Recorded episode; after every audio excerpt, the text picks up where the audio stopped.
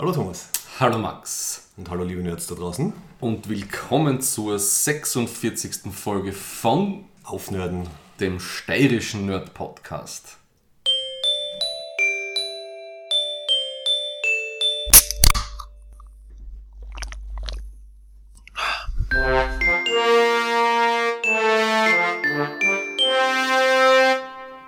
So, es ist sich nochmal ausgegangen. In Frohe diesem Weihnachten. Jahr.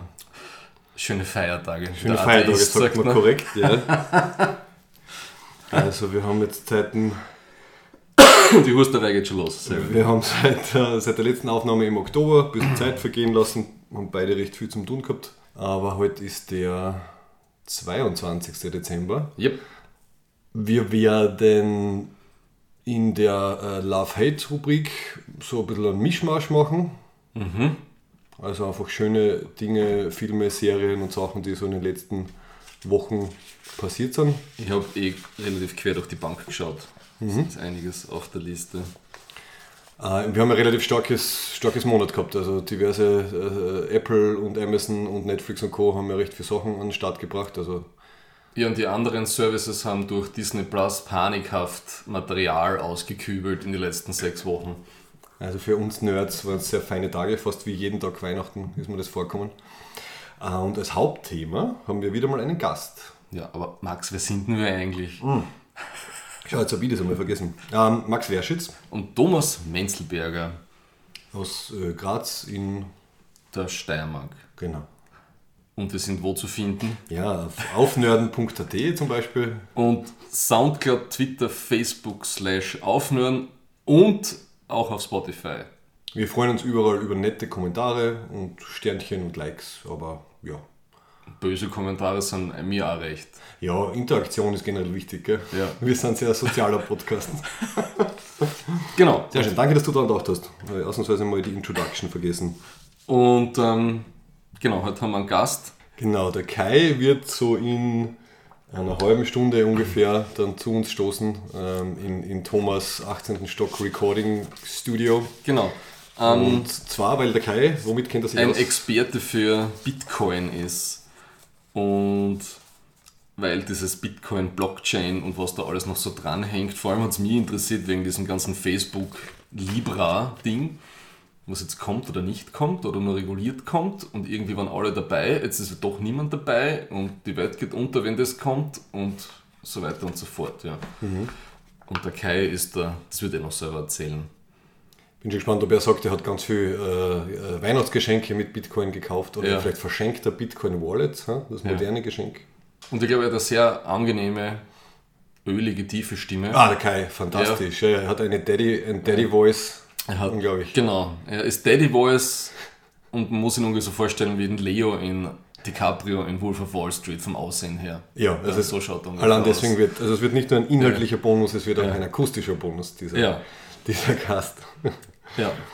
Ja, das heißt, wir ähm, machen davor unsere Themen, die wir davor machen. Da fällt mir jetzt ein, die galaktische Lyrik und bei Wir müssen reden, bin ich mir nicht sicher, ob wir das gleich in das Love-Hate reinbringen oder ob du spezielle Wir müssen reden Themen hast, die wir vorher unterbringen Ich habe mir nur gedacht, fürs Wir müssen reden, passen eigentlich zwei Sachen. Das andere ist, die, die weniger nerdig sind, der Rest ist recht nerdig. Nimmst du mir jetzt meinen Stift weg? Bitte, ja. Okay. Und zwar habe ich geschaut, das habe ich die Woche gebinged, Wild Wild Country, äh, eine Netflix Original Dokus Miniserie aus letzten Jahr, aus 18, 2018, wo es um diese Osho-Kommune in Oregon in den 80ern geht. Und die Geschichte ist so absurd. Und wenn man so wie ich einige Menschen hat in der Vergangenheit oder auch noch im Jetzt, die sehr alternativ, medizinisch und spirituell, und da ist ja nichts Schlimmes dran, ne? aber Osho kommt ja immer wieder irgendwie auf. Auch wenn du Yoga machst, reden die Leute irgendwie über Osho, als ob das ganz was Besonderes wäre und so. Und ich hoffe, die schauen sich alle diese Doku-Serie an und werden dann entzaubert werden. Wir haben gestern kurz drüber geredet, was steckt da dahinter? Irgendwann was Kultartiges? Nein, es war einfach ein völliger Wahnsinn, äh, ein ja, kult-sektenmäßiger Auflauf in Oregon in einem tiefen Tal und die Doku ist eigentlich dafür so kritisiert worden, dass sie viele Aspekte, die passiert sind, nicht erklärt. Also die ganzen Missbrauchs- und Misshandlungsgeschichten haben es nur ein bisschen ganz leicht gestreift. Ja. Sie sind mehr so auf die Themen gegangen, wie diese Sekte halb Oregon vergiften wollte, um einen Wahltermin zu verhindern und so weiter und so fort. Und vielleicht haben sie für das zu wenig äh, Fact-Checking, also zu wenig Facts beim Fact-Checking entdeckt ja. mhm. oder, zum, oder handfeste Beweise. Aber die, die Geschichte ist wirklich spannend. Ja. Ich habe gleich an uh, Far Cry 5 denken müssen. Und es ist halt, ich, ich mag diese ganzen Sekten-Dokus über die ganze New Age-Bewegung, so in den, in den 70er, das 80er. Weltbild, Nein, oder? das ist, das ist einfach, das wäre heutzutage, man, die gibt es immer noch, diese Rajnishis oder wie sie heißen, ja? also die alle auf dem Osho-Ding aufbauen. Aber wieso heißt eigentlich Osho oder wer ist Osho? Der Osho ist dieser Guru. Mhm. Das ist ein Guru, der mehrmals seinen Namen geändert hat und der war halt so ein, ein, ein, ein, ein Weiser, der vor allem halt viel Hippies in der Gefolgschaft dann gehabt hat. Und dann, weil durch die ganzen westlichen Hippies, die nach Indien gefahren sind, um sich selbst zu finden, in Indien waren die dann in seiner Kommune und dann haben sie irgendwann einmal sonst noch haben sie gesagt, wir machen eine Kommune in Oregon, weil da geht es uns besser als in Indien. Ne? Hat also bisschen wirtschaftliche und äh, steuertechnische und äh, strafverfolgungsrechtliche Gründe, warum die da äh, hin und her gewechselt sind. ja. Mhm. Ähm, kann ich sehr empfehlen. Also die vor allem, weil die ganzen Leute noch leben. Es gibt zu allem Videomaterial und die meisten Leute bis auf den Osho leben noch, die interviewt worden sind und äh, ich finde sie wirklich super gemacht. Und es wird immer absurder und nach der zweiten Folge denkst du so, wow, also das wird jetzt schon radikal und das wird, es sind noch fünf Folgen und das wird einfach, du denkst halt wirklich, what the fuck. Ja. Okay, Nummer zwei. Von meiner Liste. Ja. Ähm, ich habe mir dann auch noch auf Netflix The Irishman vom Scorsese angeschaut. Ja, wisst ihr, den haben wir für die Feiertage vorgenommen. Äh, sehr zu vernachlässigen. Mhm. Ähm, aber er ist ziemlich gelobt und gehypt. Aber es ist, es ist das gleiche East Coast Mafia-Ding zum zehnten Mal aufgebrüht. Ja. Hat es da irgendwelche zumindest realen Bezüge? Sicher, ja, ja, ich glaube schon. Ja, ja. Also dieser Jimmy Hoffa und so. Das, ja, ja. Dass das vielleicht einen Mehrwert hat, einen historischen. Und das ist halt irgendwie, ist es anscheinend der Goldstandard, dass man in, in Mafia-Filmen jetzt den De Niro und den Al Pacino in ihren äh, Golden Years noch irgendwie zusammenbringt. Ja. Und, aber was halt für mich nicht funktioniert hat, sie haben halt äh, Zeitsprünge drinnen und du siehst einen jüngeren De Niro und ich weiß nicht. Es ist. Das CGI nicht überzeugend. Keine Ahnung. Es, muss, es ist, glaube ich, eine Mischung aus echter Maske und, und CG-Lifting. Mhm. Es, es, es wirkt teilweise ein bisschen komisch, und es werden auf, aber es wird ein Star-Aufgebot verheizt in dem Film. Also zum Beispiel die Anna Paquin. Ja. Die hat so eine, eine super Side-Roll nur. Und, und es sind halt immer die gleichen Geschichten. Ne? Und ich verstehe nicht mehr, was er für einen Punkt machen will, das Cassese. Ja, die sterben am Schluss dann alle total unglücklich und einsam und alleine, diese Mafia-Bosse. Ne? Mhm. Und davor sind sie alle eh und, und, enttäuschen ihre Familie und am Schluss äh, bleibt nichts mehr übrig. Es, es, ist irgendwie ein bisschen ein punktloser Film, finde mhm. ich. Ja. Also vielleicht für Genre-Fans, die sowas halt mögen. Ich mag das ja, aber mhm. so eine Geschichte zu erzählen, nachdem wir die, eh die Sopranos gehabt haben und, und ich weiß nicht, das ist, ich finde es auch nicht, es, ist, es hat mir so einen Nostalgie-Faktor wenn überhaupt für mich. Ja, wunderschön gemacht und es, wird, es sind halt wirklich alle drinnen, die du kennst aus Casino. Also es ist, es ist der Harvey Keitel, es ist der, wie heißt das Casino, der, der Joe Pesci, es sind alle drinnen, wirklich. Jeden, den du jemals in irgendeiner Mafia-Geschichte gesehen hast, sind alle reingecastet. Ein, ein Familientreffen ja. sozusagen. Mhm. Ja. ja. ich finde es insofern interessant und da habe ich auch einen, einen Podcast äh, dazu gehört, wo es primär darum gegangen ist, um halt Kino versus Streaming. Ja. Und dass halt jetzt immer mehr das äh, verschränkt wird, halt, dass halt irgendwie Netflix halt Filme sponsert, die normalerweise im Kino gewesen wären und dass halt dann Diskussionen entstehen, darf das jetzt bei diversen Festivals eingereicht werden oder nehmen es Festivals an. So, gibt es da so Big Screen? Ja, es gibt, es gibt ja. Festivals, die halt wirklich nur Kinofilme ja. annehmen. Okay. Und deswegen ist ja zum Beispiel ähm, jetzt eben der Film The Irishman, wird ja in ein paar Kinos gezeigt, damit man ihn dann einreichen kann bei allen Festivals. Andere, so. andere, andere, Festivals. Ah. nehmen sowieso äh, jeden Film und Jetzt wird halt ein bisschen theoretisiert, wie halt Dinosaurier, das Kinobusiness und das neue, das Streaming-Business halt voneinander profitieren. Und die einen kriegen halt den, den Glamour und die, den Bekanntheitsgrad von den Festivals und von den großen Stars und Schauspielern und die anderen kriegen halt irgendwie die Verbreitung und das Geld. Und äh, soweit ich gehört habe, hat, hat, hat halt das Scorsese nur von Netflix das Geld gekriegt. Also irgendwie die anderen wollten ihm das halt nicht finanzieren. Ja, weil es so dreieinhalb Stunden Genau, weil es so lang ist und weil so die, eben diese Verjüngung so teuer war. Also, Wirklich? Ja, anscheinend war das das- diese verschiedenen Zeitebenen waren ihm angeblich ein großes Anliegen, ähm, aber halt wollte ihm kein Studio finanzieren und jetzt ist es ein, ein Best of Both Worlds für, für Netflix und für ihn. Ja. Aber ich bin jetzt neugierig. Also jetzt habe ich von allgemeinen Medien sehr positive Berichte und von dir jetzt so einen Meh Bericht. Das ist sehr mittelmäßig, ja. Was ich ein bisschen schade finde, weil mit Wolf of Wall Street, ne, ist ja auch von ihm, der war fantastisch. Ja, großartig. Ja. Ja. Und das war ein bisschen ein anderes Material einmal. Ja. Aber okay. Na gut, vielleicht teilen wir es auf machen wir selber eine Miniseries draus und schauen es mir einfach in vier Etappen an. Ich habe es aber, glaube ich, auch mindestens in drei Sessions In drei. Anläufen, ja, ja. Okay.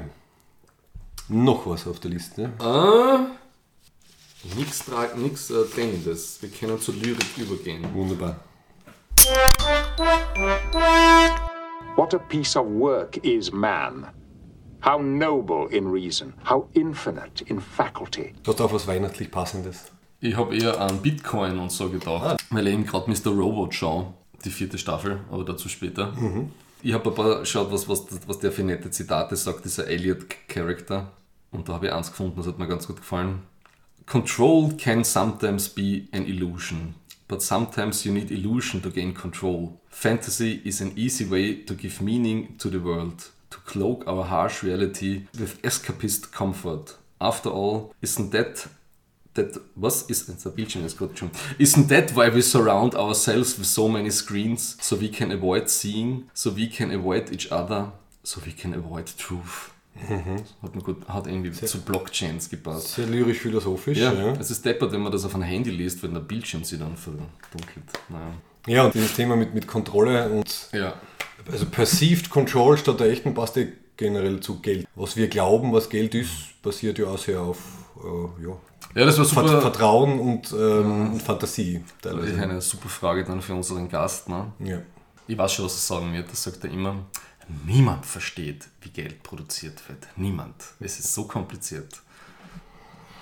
Gut, also ich habe was Weihnachtliches von Futurama, wo es ja äh, eine sehr schöne Folge gibt, wo Xmas wirklich zu Xmas um äh, benannt wird. Also in, in der Futurama-Welt hat irgendwann einmal die Friendly Robot Company einen echten Weihnachtsmann äh, als Roboter erzeugt und hat ihn aber versehentlich so streng programmiert, dass er halt wirklich alle Menschen als naughty ansieht und nicht als nice und halt alle naughty Leute äh, umbringt. Und deswegen wun- wundert sich der Fry dann sehr, dass halt zu Weihnachten alle Schotten dicht machen, weil wenn Sonnenuntergang ist, kommt ähm, der Robot Santa und bringt alle Leute um.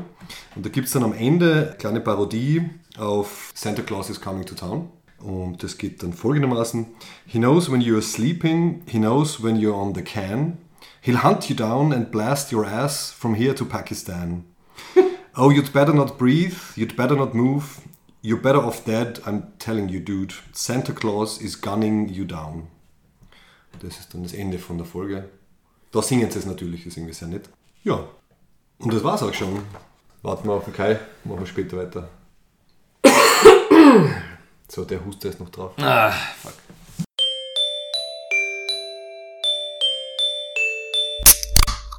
Also jetzt darf ich nicht mehr fluchen, oder wie? Na, wir sind PG-13. Jetzt hast du gerade die Intro verhaut. Super. Willkommen, Kai Kremser, Hallo. unser dass- Experte für Reichtum Ja, schön und Kryptographie. Und du hast schon den nächsten Kardinalfehler. Du hast, dein, du hast ja, dein Entschuldigung, Handy wir fangen nochmal neu an. Oh, so, das- nein, nein, das wir, bleibt so. haben, wir haben keine Zeit zu verlieren. Das ist so IRL. Stell dir mal kurz vor, wieso bist du da überhaupt da? Äh, weil du mich eingeladen hast. Ja, Ähm, und warum haben wir das gemacht, wenn es um Blockchain und Bitcoin geht? Äh, weil ich für Coinfinity arbeite, das ist eine äh, Cryptocurrency, Börse ist jetzt das falsche Wort, äh, und die hat auch andere Blockchain und äh, Wie andere. Kryptoprodukte. Achso, ist jetzt ein. Dienstleister. Ja, vieles. Also man kann Bitcoin und andere Cryptocurrencies dort kaufen und verkaufen, aber wir sind jetzt nicht die klassische Trading-Plattform.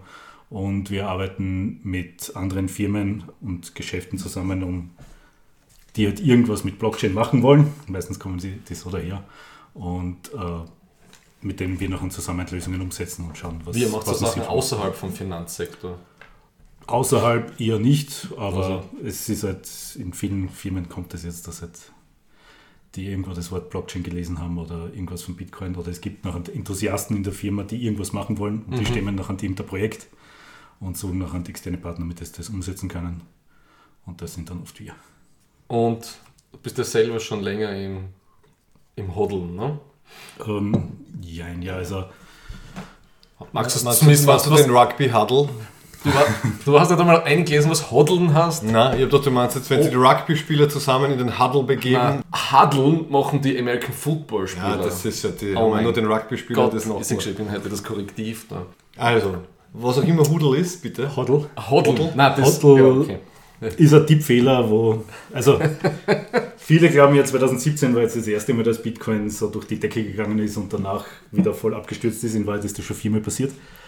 Und beim vorletzten Mal, 2013, hat eben, wie das alles abgestürzt ist, irgendein Typ einen völlig frustrierten äh, Blogpost in einem Bitcoin-Forum abgeben, äh, der völlig besoffen war und hatte dem geschrieben, dass er, er wird ab jetzt nicht mehr traden, er wird nur mal kaufen und halten, weil wenn er haltet, dann können dann die, die Großinvestoren oder die, die halt die bessere Technologie haben und die Bots haben und die AI dahinter haben, können dann immer die Taschen leer räumen.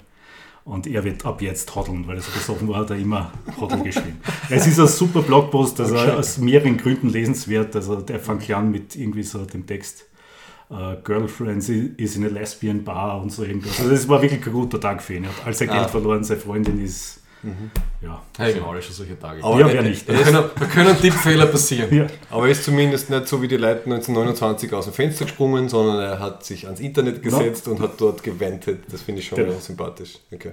Ja. So, das, was jetzt sehr nett war, ist gerade, äh, was im Green Room passiert ist, bevor wir ins Studio gegangen sind. Ähm, ich habe dir vom Institut für Technik Folgenabschätzung von der Österreichischen Akademie der Wissenschaften, die haben so Kurzdossiers zu interessante aktuelle Themen. Und du hast dir das angeschaut und hast gesagt, das ist der gleiche Schwachsinn wie überall. ja. So, was hast du denn da gelesen und hast gesagt, dass das ein Schwachsinn ist, wenn es um Blockchain geht? Also ich habe nur kurz die Vor- und Nachteile durchgelesen. Ja. Und bei den Vorteilen ist natürlich immer das Übliche, wie zum Beispiel, dass äh, die Daten geschützt sind und die Benutzernamen verschlüsselt. Bitcoin ist nicht anonym. Äh, nachdem man sie fast überall registrieren muss, ist es heutzutage gar nicht mehr so einfach, anonyme Bitcoins zu bekommen. Äh, die Daten sind für immer festgeschrieben. Also wer glaubt, dass er mit Bitcoin super anonym unterwegs ist oder was auch immer Bitcoin unterstellt wird, dass man da super ja, Geldwäsche betreiben könnte oder sowas, das ist Quatsch. Das ist, weil du musst dir das Geld irgendwie wieder rausbringen. Das sind jetzt Argumente, die immer wieder gebracht werden und tausendfach wiederholt werden.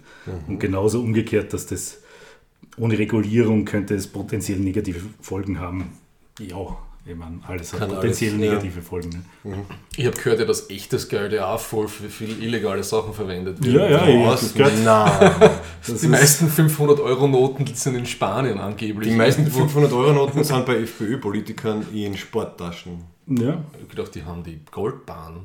Das der auch. Alpenfestung. Das auch. Die Alpenfestung und die Sporttasche mit den, den Geldtaschen. Aber wahrscheinlich auch Bitcoin. Ne? Das finde ich, das finde ich zum Beispiel interessant, weil du sagst, dass man sich dann schon registrieren muss. Also wenn ich jetzt als kompletter Laie sage, ich hätte gerne, machen wir so, weil Weihnachten ist, ich hätte gerne, ich würde gerne jemanden einfach Bitcoin zu Weihnachten schenken. Was mache ich dann da? Ich muss mich, ich muss meinen Namen irgendwo angeben und sagen, ich kaufe jetzt so und so viel Bitcoin. Ich kann nicht irgendwo hingehen und sagen, ähm, keine Ahnung, was bräuchte man da? Einen Automaten, wo ich Geld reinwirf und dann kommt der Code raus Genau. oder so. Oder, oder wie? Ähm, du kannst, also im kleinen Rahmen gibt es absolut noch anonyme Transaktionen. Also derzeit ist es, glaube ich, so, dass zumindest bei den Automaten, die von Confinity betrieben werden, du bis 250 Euro äh, ohne Identifizierung kaufen kannst. Moment mal, also es gibt wirklich Automaten, das war jetzt nur Ja, von ja. mir so hingeworfen. Also das war das Okay. erste äh, Geschäftsmodell von Confinity, Ja. dass sie den ersten Bitcoin-Automaten Österreichs betrieben haben. 2014 war das. Und du hast gesagt, ich muss immer zu euren Automaten gehen und nicht Ja, zum Bordell die Straße hoch. Ne? Okay. ja das habe ich gesagt. Ich sage da so immer, dass du nicht ins Bordell gehen sollst, aber ich weiß nicht, ob du auf mich hörst. Okay, also kleine, kleine Beträge würde anonym gehen und bei großen müsste man sie dann quasi Genau, ein, ein gibt- Konto anlegen. Das ist genauso wie was weiß ich, wenn du zu einem Goldhändler gehst oder zu ähm, sogar bei einem Autokauf, wenn du eine gewisse Summe überschreitest, musst einfach die Mittelherkunft nachweisen, musst dich ausweisen und so weiter. Und genau dasselbe ist bei Kryptowährungen auch. Und ab 10. Jänner äh, 2020 tritt sowieso die neue ähm, Geldwäsche-Richtlinie in, äh, in Kraft. Und da, ab da sind wir als Firma dann auch äh, endgültig registriert und viele Sachen, die wir vorher so halb freiwillig gemacht haben oder präventiv, müssen dann auch umgesetzt werden. Und Was heißt das zum Beispiel? Was wird da präventiv?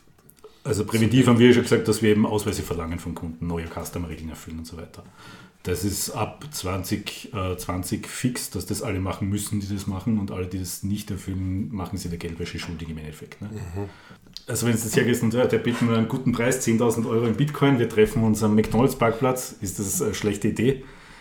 Wenn du dir nicht seine, äh, was weiß ich, seinen Ausweis kopierst und überprüfst, ob er das Geld auch wirklich aus der Quelle hat, die wir dir behauptet, was weiß ich. Also wenn er dann Auszahlungsbeleg von der Bank vorzeigt oder sowas, weil sonst bist du halt schneller mal mit dem Gesetz im Konflikt.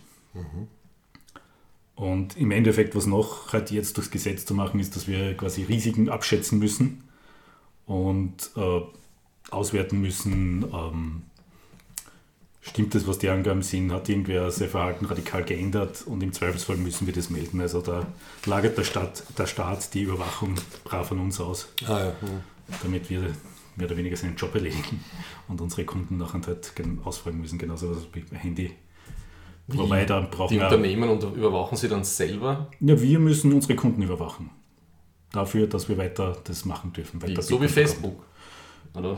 bekommen. Ich weiß nicht, ob es Facebook macht, aber zum Beispiel, wenn du ein. Handy, ein, ein, ein Handybetreiber bist, dann musst du da schauen, was deine Kunden so machen, von denen Ausweise verlangen, Ach so. Führerschein. Genau, also nicht einmal die, diese früher anonymen SIM-Karten mit diesen Wertkartendingen. Das Oh, die gibt es, glaube ich, seit Herbst, seit Herbst oder so, glaube ich, gibt es das nicht mehr. In Österreich, nicht mehr, in anderen Ländern gibt es das vielleicht noch. Aber immer andere Sachen, zum Beispiel, dass man Hintertür, also wir müssen das zum Glück nicht machen, aber bei Telekom musst du halt eine Polizeischnittstelle haben. Ne? Und die darfst du selbst bezahlen als Firma dann. Ne? Ach so. Ja. Hm. Weißt du, falls irgendein deutscher Tourist sich verläuft. Und die Finanzmarktaufsicht, die macht da gar nichts? Ja, das Hinsicht? macht die Finanzmarktaufsicht. Euch sagen, wie ihr die Kunden überwachen. Ja, also wir waren jetzt mit denen in einem Gespräch, eh schon über Jahre, also mit mir, wenn ich unsere Firma, aber auch andere Kryptofirmen in Österreich. Ja. Und da ist mehr oder weniger nachher, also die gesetzliche Richtlinie kommt von der EU natürlich. Ne? Mhm. Und wie das dann umgesetzt wird, ist halt, haben wir halt versucht herauszufinden, was zu erledigen ist. Umgekehrt beraten, was sinnvoll ist und was nicht äh, sinnvoll ist, weil natürlich denen teilweise das, äh, das Kryptofachwissen nicht so vorhanden ist, obwohl die erstaunlich gut eigentlich informiert waren, bei vielen Sagen. Also, und das hat er gut hingehört. Also mit denen kann man sich gut unterhalten und wir haben jetzt eben Klarheit, was zu erwarten ist und erfüllen das halt. Und der wilde Westen ist jetzt vorbei. Der Wilde Westen ist vorbei, die Eisenbahn ist da, ja. Ah, Okay. Das heißt, was ist dann jetzt überhaupt noch der Vorteil von Cryptocurrencies, wenn der Ja. wilde Westen vorbei ist? Ja, das ist aber ja nicht der Use Case, dass du Steuern hinterziehen sollst. Ne? Also, ich meine, prinzipiell, wofür für mich äh, Kryptowährungen da sind, meiner Meinung nach, äh, derzeit oder zumindest Bitcoin, ist, dass du halt äh, ja, an, an eine Investmentmöglichkeit hast, einerseits, aber auch äh, quasi sowas wie digitales Geld.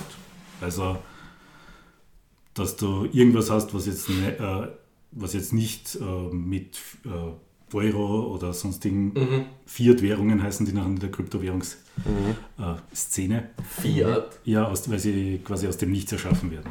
Achso. Ja. Aber werden die Cryptocurrencies nicht auch aus dem Nichts Ja, erschaffen? die werden wenigstens aus Mathematik erschaffen. Also du, Okay. du investierst jede Menge Energiekosten und also prinzipiell ist es so, dass du bei Bitcoin, dadurch, dass du einen Proof of Work machst, dass du Energie rein investierst als äh, Mhm. quasi Hersteller der Münzen, als Miner, bist du intensiviert, dass du ja, dass du sozusagen ehrlich handelst. Wenn du nicht ehrlich handeln würdest und sagen, versuchst zu bescheißen, würdest du äh, finanzielle Nachteile erleiden. durch das, wie das System aufgebaut ist. Und der Nachteil ist eben die Energie und Genau, du die Zeit. investierst jede Menge Energie rein, um noch ein bisschen Bitcoin rauszubringen. Aber wenn du was tust, was dem Bitcoin-Netzwerk schaden würde, dann würdest du deine Kosten nicht mehr reinbringen im Endeffekt, um es ganz billig zu formulieren. Ich meine, das ist ja ein Kritikpunkt von Leuten, dass sie halt irgendwie sagen, jetzt gerade mit äh, äh, Erwärmung und, und Energiesparen, das manchmal machen müssten, ob das Sinn macht, eine, eine Währung zu haben, äh, die sehr viel Energie braucht, die momentan noch nicht nachhaltig irgendwie abgedeckt ist. Ja, ich meine, der Energieverbrauch von Proof of Work ist natürlich hoch, aber da hängt es dann davon wieder ab, was man davon hat. Also wenn du jetzt hergehst, im Endeffekt äh, steht der Energieverbrauch oder die investierte Energie für die Sicherung des Netzwerkes. Und jetzt kann man natürlich sagen, okay, im Moment Bitcoin braucht keiner, weil es ist eh nur, weiß nicht, was war dein Verwendungszweck, den du gedacht hast. Ich habe hab nichts Böses im Sinne gehabt. Dann oder? ist das natürlich nicht so cool, dass man da Energie raushaut und dann können ein paar Computernetz damit spielen. Ne? Aber die Energie, die man investiert, ist direkt proportional zur Sicherheit des Netzwerkes. Und wenn man nachher hergeht und in, in anderen Regionen, was weiß ich, in, in, in China, wo der Staat den Geldfluss äh, kontrolliert und du als Bürger nicht einfach, ja, ich würde gern mein Kind nach Amerika zum Studieren schicken und dort die Uni bezahlen. Oder was weiß ich, in Venezuela, wo der Staat die äh, Wirtschaft an den Abgrund geführt hat und die Währung, ich glaube, ein paar hundert Euro Inflation hat. Dort macht nach einem Bitcoin natürlich ungleich mehr Sinn. Oder für zweieinhalb Milliarden Menschen, die keinen Zugriff auf Bankkonten haben, weil sie zum Beispiel keine Ausweisdokumente haben oder weil keine Bank sie nimmt, weil sie halt nicht profitabel sind. Ne? Die könnten äh, mit Bitcoin einfach starten ohne jegliche Einstiegshürde. Ne? Du, aber wenn, wenn du Venezuela sagst, die haben ja eigene Kryptowährung auch eingeführt. Ja, das ist nachdem sich in Venezuela herausgestellt hat, dass das populär ist, Bitcoin zu haben, wobei das ist auch noch relativ gering äh, im Vergleich zu, wie sie zum Beispiel Dollar verwenden, weil die technische Hürde jetzt noch sehr hoch ist und die Mehrheit der Menschen das technologisch äh, von Bitcoin oder von Kryptowährungen noch überfordert ist. Äh, hat, aber irgendwann hat halt einmal der Staat gecheckt, im Moment, da macht jeder Geld damit. Und dann war dieser ICO-Hype, wo auch eine vernünftige Basis ist, dass man halt einfach dezentral eine Firma gründen kann und, und Investoren findet. ICO ist Initial Currency Coin Offering. Coin Offering. Okay. Äh, ja, das ist quasi so unter VAG gründen und unterschiedliche Leute können rein investieren und dann profitieren im Endeffekt alle. Hat eine Bubble sondergleichen ausgelöst, jede Menge Scammer, 99% zum Wegschmeißen. Die John Oliver-Folge Genau. von der Last Week Tonight ist fantastisch zu denen BitConnect-Typen. Ja, der BitConnect Showmaster. BitConnect! Der ist von großartig. Ist Der, der, der ist wirklich äh, meme-würdig. Also. der, der macht nur immer Sachen. Er erzählt jetzt, ja, er ist selber von BitConnect abgezockt worden, weil das war ja nicht einmal der, der das gegründet hat, sondern nur irgendeiner in diesem Pyramidenspiel halt. Ne? So nur ein mittleres Pyramidenspiel-Management war der. Einfach nur Stimmungsmacher. Genau. Okay. Und der macht nur immer irgendeinen Quatsch und das geht nur immer viral anscheinend. okay. Aber das ist, das ist schon das Pyramidenspiel von vor drei Jahren. Da gibt es schon zwei, drei weitere inzwischen. Also OneCoin war danach das nächste große, das ist auch schon wieder vorbei. Ja, aber was noch, Bit- Bitcoin ist ja das meiste, ne? Ja, Bitcoin- Ethereum ist auch noch riesig, ne? Ja, aber im Moment, das ist nochmal ganz was anderes. Also Was ist der Unterschied zwischen Bitcoin und Ethereum? äh, jetzt erst einmal der Unterschied zwischen Pyramidenspielen und äh, seriösen Cryptocurrencies so. ist, äh, dass bei Pyramidenspielen halt darum geht, Geld zu generieren über Multilevel-Marketing und Leute zum Einzahlen äh, zu bewegen, um dann mit der Kohle abzuhauen. Und, Übrigens zum Multilevel-Marketing gibt es auch eine John Oliver-Folge. Ja. ja, Aber dieser Bitcoin- BitConnect-Typ hat in seiner Präsentation ja auch richtige Pyramiden-Ding ja drin genau. gehabt. Ja, das, das ist ein herrlich. klassisches Ponzi-Scheme halt. Ne? Geld absaugen und so zu tun, Ja. als wäre was da, ein paar auszahlen und dann mit der Kohle abhauen. Ne? Und diese anderen Cryptocurrencies, die es halt so gibt, das sind, ja, also für mich prinzipiell, es gibt vielleicht, ich glaube nicht, dass man mehr als 10 Kryptowährungen braucht. Und es gibt ein paar tausend und 99% davon Oh, sind okay. sogenannte Shitcoins. Schau, ich hätte, Shitcoins. Ja. ich Okay. hätte gedacht, dass es 10 gibt und man braucht nur eine. Und du sagst, es gibt 1000 und man braucht 10. Okay. Ja, wenn man 10 braucht, das ist relativ zu sehen. Ne? Okay. Brauchen, also ich bin kein Bitcoin-Maximalist, aber ziemlich nah dran. Und dann gibt es halt noch Ethereum, die was anderes machen. Das ist eine sogenannte Smart Contract Plattform. wo du quasi programmierbares Geld hast. Ne? Bitcoin ist so ein bisschen das Linux, das ist halt ein Open Source, äh, dezentrales äh, Geldsystem irgendwie versucht herzustellen, wo du keine Mittelmänner brauchst, so, so eine Fortführung von dieser Peer-to-Peer-Dezentralisierungsrevolution, die wir durchs Internet angefangen haben, durch die halt, was weiß ich, zuerst äh, ja, äh, die Medienindustrie, Filmindustrie und so weiter ausgehebelt haben, durch mhm. Peer-to-Peer halt. Und Bitcoin ist irgendwie das nächste, wo auch eben, was darum geht, die Mittelsmänner auszuheben. Äh, und diesmal sind die Mittelsmänner halt Banken, Finanzindustrie, äh, Versicherungen und so weiter. Und all das wird in Zukunft einfach durch sogenannte Smart Contracts, digitale Verträge geregelt sein, nach der Vision. Warum sind die smart? Ja, weil man smart zu irgendwas sagt, was einfach funktioniert eigentlich. Äh, Im Endeffekt sind es einfach, du programmierst, was passiert, wenn gewisse Sachen eintreten. Zum Beispiel, ich gebe dir einen Ether und du darfst mit dem einen Ether inzwischen was machen. Der ist in dem Smart Contract, du weißt, du kannst nicht damit abhauen. Das ist meine Sicherheit und dann machst du irgendwas damit und in einem Jahr gibst du mir noch einen Ether 10 zum Beispiel zurück, mhm. weil du inzwischen irgendwie davon profitiert hast. Mhm. Oder ich versichere mein Haus bei dir und wenn irgendwas mit dem Haus passiert, dann kriege ich was zurück. Aber das passiert automatisch auf der Blockchain, ist uh, der Plan. Mhm. Oder ich versichere mein Haus bei einer Million anderer Leute. Mhm.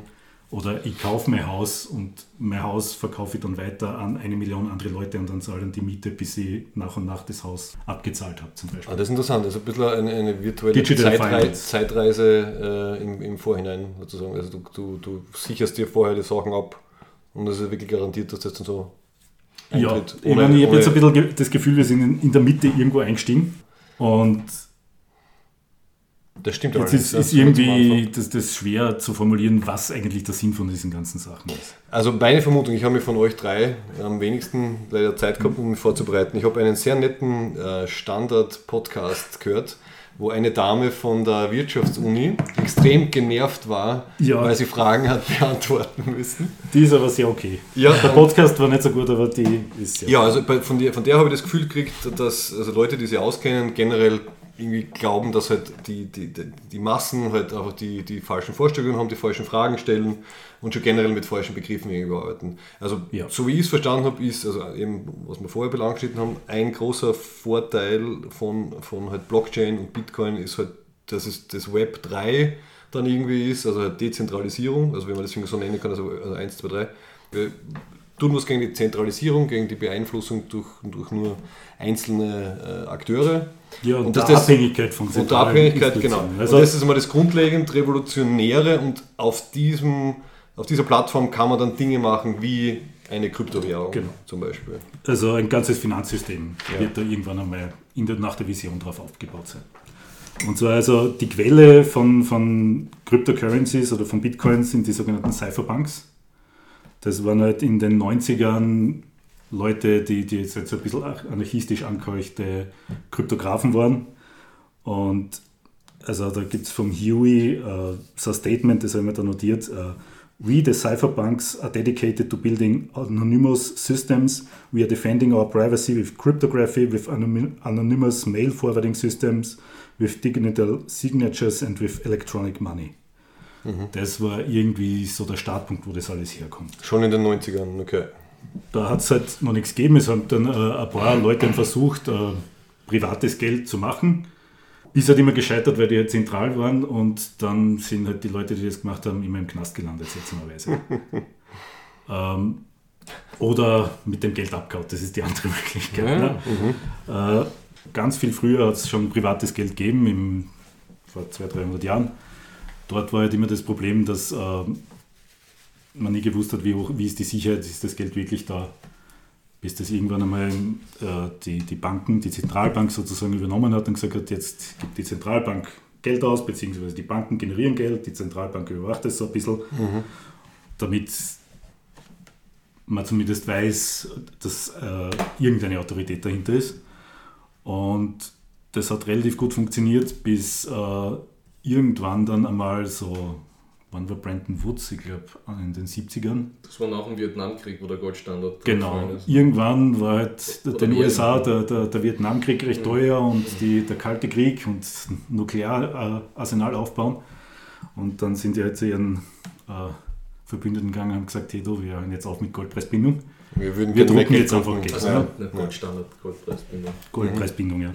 Und Und da diese Wechselkursgeschichten, oder? genau, ja, ja, früher war das alles relativ strikt geregelt. Ne? ja. Dadurch auch wenig Spekulation, glaube ich. Und dann irgendwie- Aber wie gesagt, ich bin jetzt nicht der, der, der Finanzwesen-Experte. Mhm. Äh, auf jeden Fall hat es da halt nach Brendan Woods angefangen mit dem sogenannten äh, Fiat-Geld, dass man halt einfach Geld produziert, wie man es braucht, mehr oder weniger. Und das ist noch halt offiziell dadurch gedeckt, dass wir ein Wirtschaftssystem haben, das funktioniert. Und jeder, der einen Kredit hat, der kriegst du nur einen Kredit, wenn du ihn zurückzahlst. Und wenn ich jetzt weiß, Max, du bist kreditwürdig, dir gebe ich das, du wirst 30 Jahre lang reinkakeln, um das Doppelte zurückzuzahlen. Deswegen kann ich in mein Buch reinschreiben, ich gebe dir das Geld, das Geld ist erschaffen, du zahlst das mir noch ein doppelt zurück und alle sind glücklich. Ne? Genau, das Geld hat nicht gearbeitet, der Max hat gearbeitet. Genau, das ist auch eine Art von Proof of Work in dem Sinn. das stimmt, ja. Braucht auch Energie. Genau. Und das ist halt eine Philosophie vom Geld und die andere Philosophie, die Bitcoin zum Beispiel verfolgt, ist eine andere, wo man sagt, man hat eine fixe Geldsumme und die wird nicht überschritten. Also bei Bitcoin ist es äh, Was sind 21 21 Millionen. Ja, genau. Nicht ganz, also minimal drunter. Und das wird halt ausgeschüttet in einer Funktion, wo sie alle vier Jahre reduziert sie die, die, die Menge, die, alle, die pro Block produziert werden. Und dadurch wird es immer schwieriger, neue zu. Oder wie ist das? Ja, es ist immer die verlangsamt sich quasi es, es, dann die. es flacht sich komplett die, ab. Ah, Also okay. in Ja.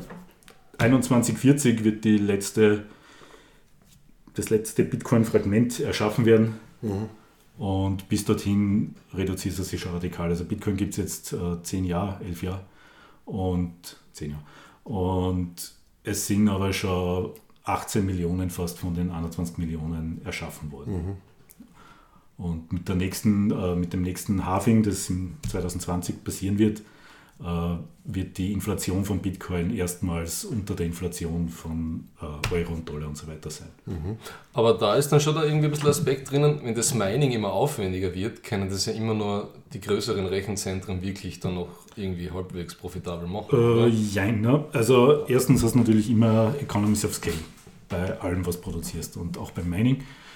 Äh, was das, ich würde das jetzt nicht so sehen, dass das mit dem, wie groß der Reward ist und ob der Reward halbiert wird. Das hat natürlich eine Auswirkung, aber un, und unabhängig davon hat, oder damit zusammenhängen hat natürlich auch das Auswirkungen, wenn du den Supply halbierst, steigt ja natürlich auch der Preis. Wenn, wenn was ich, die Nachfrage gleich bleibt und du hast da weniger neue Bitcoins, dann steigt der Preis und dadurch wird das natürlich auch wieder abgedeckt. Ne? Und äh, Bitcoin Mining funktioniert auch relativ zentral. Da gibt es zwar auch dezentral, da gibt es halt zwar irgendwo auch Farmen, wo die das riesig machen, aber du kannst genauso gut selbst dann an Miner betreiben und dich an Mining Pool anschließen und dort halt noch deinen Mini-Fuzzi-Anteil haben. Was wirklich sie auswirkt, ist, sind die Energiekosten, die du halt vor Ort hast.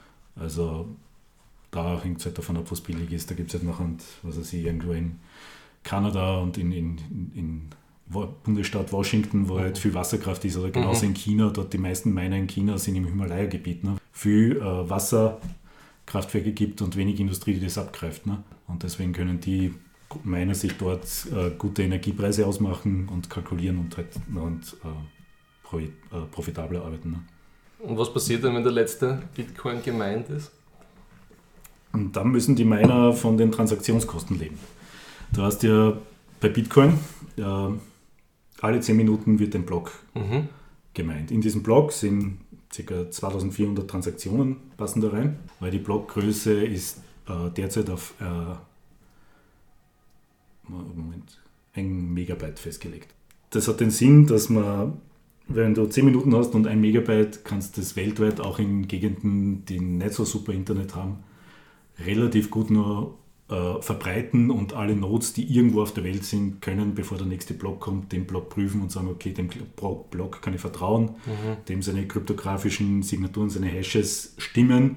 Ich kann nachrechnen, okay, die letzten drei Blocks in dieser Blockchain, die ich da gerade bekommen habe, sind korrekt. Äh, wenn man das größer machen würde, was ja zum Beispiel auch gemacht wurde bei einer Fork von Bitcoin, die es 2017 auch passiert ist, die haben gesagt, na, wir wollen niedriger Transaktionskosten, es soll mehr durchgehen in einem Block.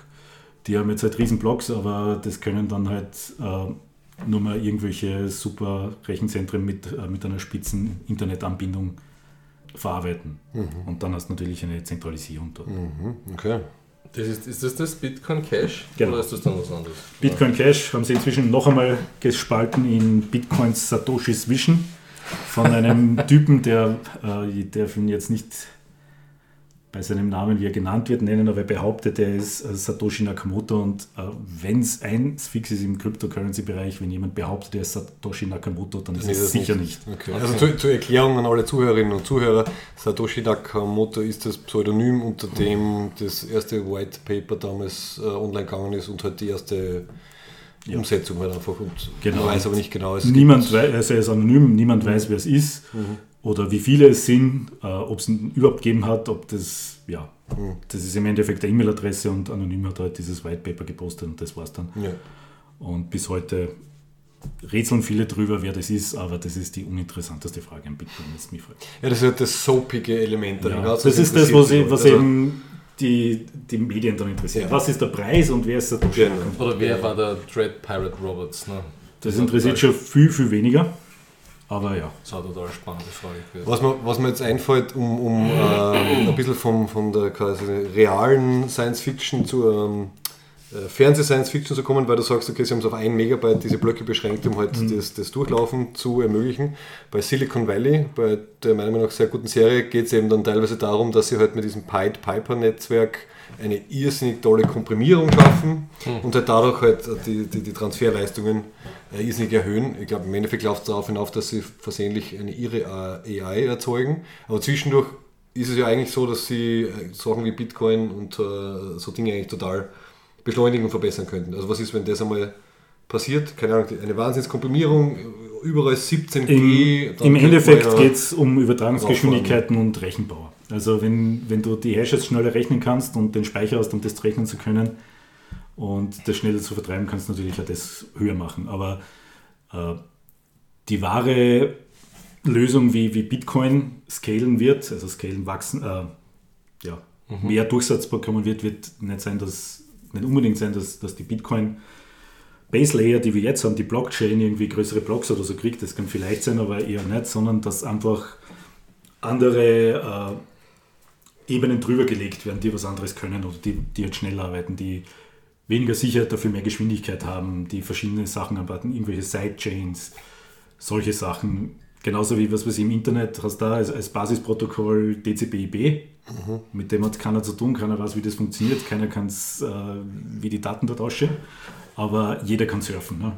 Und das, das Web ist halt eine zweite Layer, die auf dem DCP-IP aufbaut. Und ähnlich wird es bei Bitcoin sein, dass du halt nachher zum Beispiel Lightning ist eine, die erste dieser Implementierungen, wo du quasi ein, ein, ein Peer-to-Peer-Mesh-Network hast, wo jeder einen Kanal mit anderen aufmacht und dann sich Zahlungen durch ein Netzwerk durchrouten können. Das geht nachher innerhalb von 10 Sekunden, dass das irgendwo ist. Aber du hast halt eine geringere Sicherheit, du musst deine Funds online haben. Ja, Okay, interessant. Also es wird dann ausbalanciert durch, Genau, durch andere de facto, also Nebeneffekte. sollte jetzt Bitcoin sich nicht technologisch über das hinaus durchsetzen, was es jetzt schon hat, was halt so irgendwie so eine Kryptowährung ist, die teilweise für so halbseitige Sachen verwendet wird, andererseits für, was weiß ich, um, um, um Leuten, die jetzt keinen Zugang zu Banken haben, irgendwie zu mögen, Geld zu halten oder um, um, wenn du in einem repressiven Regime lebst, irgendwie Geld sammeln zu können oder außer Landes schaffen zu können, wenn du verfolgt wirst, wenn du Flüchtling bist. Das sind so Use Cases, die Bitcoin jetzt schon hätte, ne? äh, außer diesem spekulativen Zeug. Äh, aber wie gesagt, wenn zu, äh, wenn es jetzt wirklich ein Zahlungssystem werden soll oder solche Sachen, das wird nachher als andere Ebene darauf funktionieren, die nachher dort auf die Blockchain zurückgreift als Basislayer. Okay, weil man aber Zahlungssystem, das ist Libra gewesen, oder? Von Facebook. Und oder? ja, Libra ist eine ganz eigene Geschichte. Also es ist noch nicht einmal klar, inwieweit die Blockchain und so weiter verwendet hätten. All diese Firmen, die sie da jetzt in diesen, also ich mag das keine Blockchain nennen, das sind äh, Distributed Ledger Systems, was die machen. Äh, für mich macht der Blockchain nur Sinn, wenn du was äh, Dezentrales und was äh, Zen Zensurresistentes machen willst, weil ansonsten bist du mit einer SQL-Datenbank besser unterwegs. Wenn du sagen willst, okay, ich möchte was, wo keiner mehr Macht hat, sondern alle gleich viel Macht haben oder was mhm. zumindest equalitärer von der Macht ist als, als ein zentrales System, wie wir jetzt haben, wo ich was haben will, wo ich keine zentrale Stelle brauche, wo ich was haben will, wenn ich sage, okay, ich möchte nicht von irgendwem vorgeschrieben kriegen, okay, du darfst jetzt kein Geld für ABC ausgeben oder. Ja, zum Beispiel, du darfst nichts dem das Julian böse, spenden, wie es teilweise die, die Kreditkartenfirmen gemacht haben. Ja, oder, oder alles Mögliche. Ne? Also, es, es, werden fliegen ja Leute von sozialen Netzwerken, weil sie vor 20 Jahren einen schlechten Witz gemacht haben oder sowas. Ne? Ja. Was blöd ist, aber ja. Also jenseits von dem wenn, wenn dir das nicht wichtig ist, dann machst du einfach einen SQL-Server und Libra hätte es genauso gut in einen SQL-Server machen können. Weil im Endeffekt ist es ja was, irgendwie Facebook als Teil eines Konsortiums und die hätten ja, das dann verwaltet und sobald so ein Konsortium genau. das verwaltet, ist es ja nicht mehr. Genau. Und also vor allem ist das Konsortium ist ja schon, das Konsortium ist ja schon total untergegangen. Das, das, ja, und da sieht man eben, wenn du um Erlaubnis fragen musst, dann kannst du eben nicht so ein Zahlungssystem aufbauen. Ne? Mhm. Weil dann haben alle gesagt, na Moment, Facebook, das sind doch die, die die Wahlen manipulieren, die kriegen nichts. Mhm. Und stattdessen versuchen jetzt die Zentralbanken selbst äh, ihre Interpretation von, von digitalen Währungen rauszubringen, die seltsamerweise unbedingt Mittelsmänner brauchen. Ja klar, man schafft sich nicht gerne selber ab. Aber weil du, so Libra oder E-Corp genau. genau. Approach von Facebook. Und also bei Mr. Robot, ich kann mich nur mehr dunkel erinnern, aber wie ist das? Also durch den, durch den Hack von E-Corp wird halt äh, Cash irgendwie nicht mehr vertrauenswürdig oder wird ein Problem. Dann Na, sie, sie, es gibt ja dieses eine, Bitcoins. Das, dann, das ist eine praktische Supernova in, in der elektronischen Sphäre, alles ist irgendwie verschlüsselt mit so einem Master Key. Genau, am Ende von der ersten Staffel. Genau, genau. genau. Und dadurch praktisch das normale Finanzsystem funktioniert so nicht mehr und wird dann in weiterer Folge von E-Corp dazu verwendet, eine eigene Kryptowährung einzuführen und dadurch erst wieder den ganzen Finanzmarkt ja. zu kontrollieren. Okay, also das ist wahrscheinlich, was bei uns passieren würde, oder? Also so wie wir jetzt gesagt haben, also Banken ja. und große, große halt, halt Player werden natürlich zuerst einmal versuchen, das für sich zu nutzen und dann muss man schauen, ob es ja. hinhaut, also ob sie da einsteigen. Also es, es, es, gibt ja irgendwie so dieses Sprichwort, ne, zuerst lachen sie über dich, dann kopieren sie dich und dann gewinnst du. Und jetzt sind wir in der Jetzt kopieren sie dich Phase. Ne? Mhm. Ähm, muss man schauen, wenn sie eine gute Kopie hinkriegen oder ihre Marktmacht besser ausspielen können, dann können sie dann schon was reißen. Ansonsten, ja.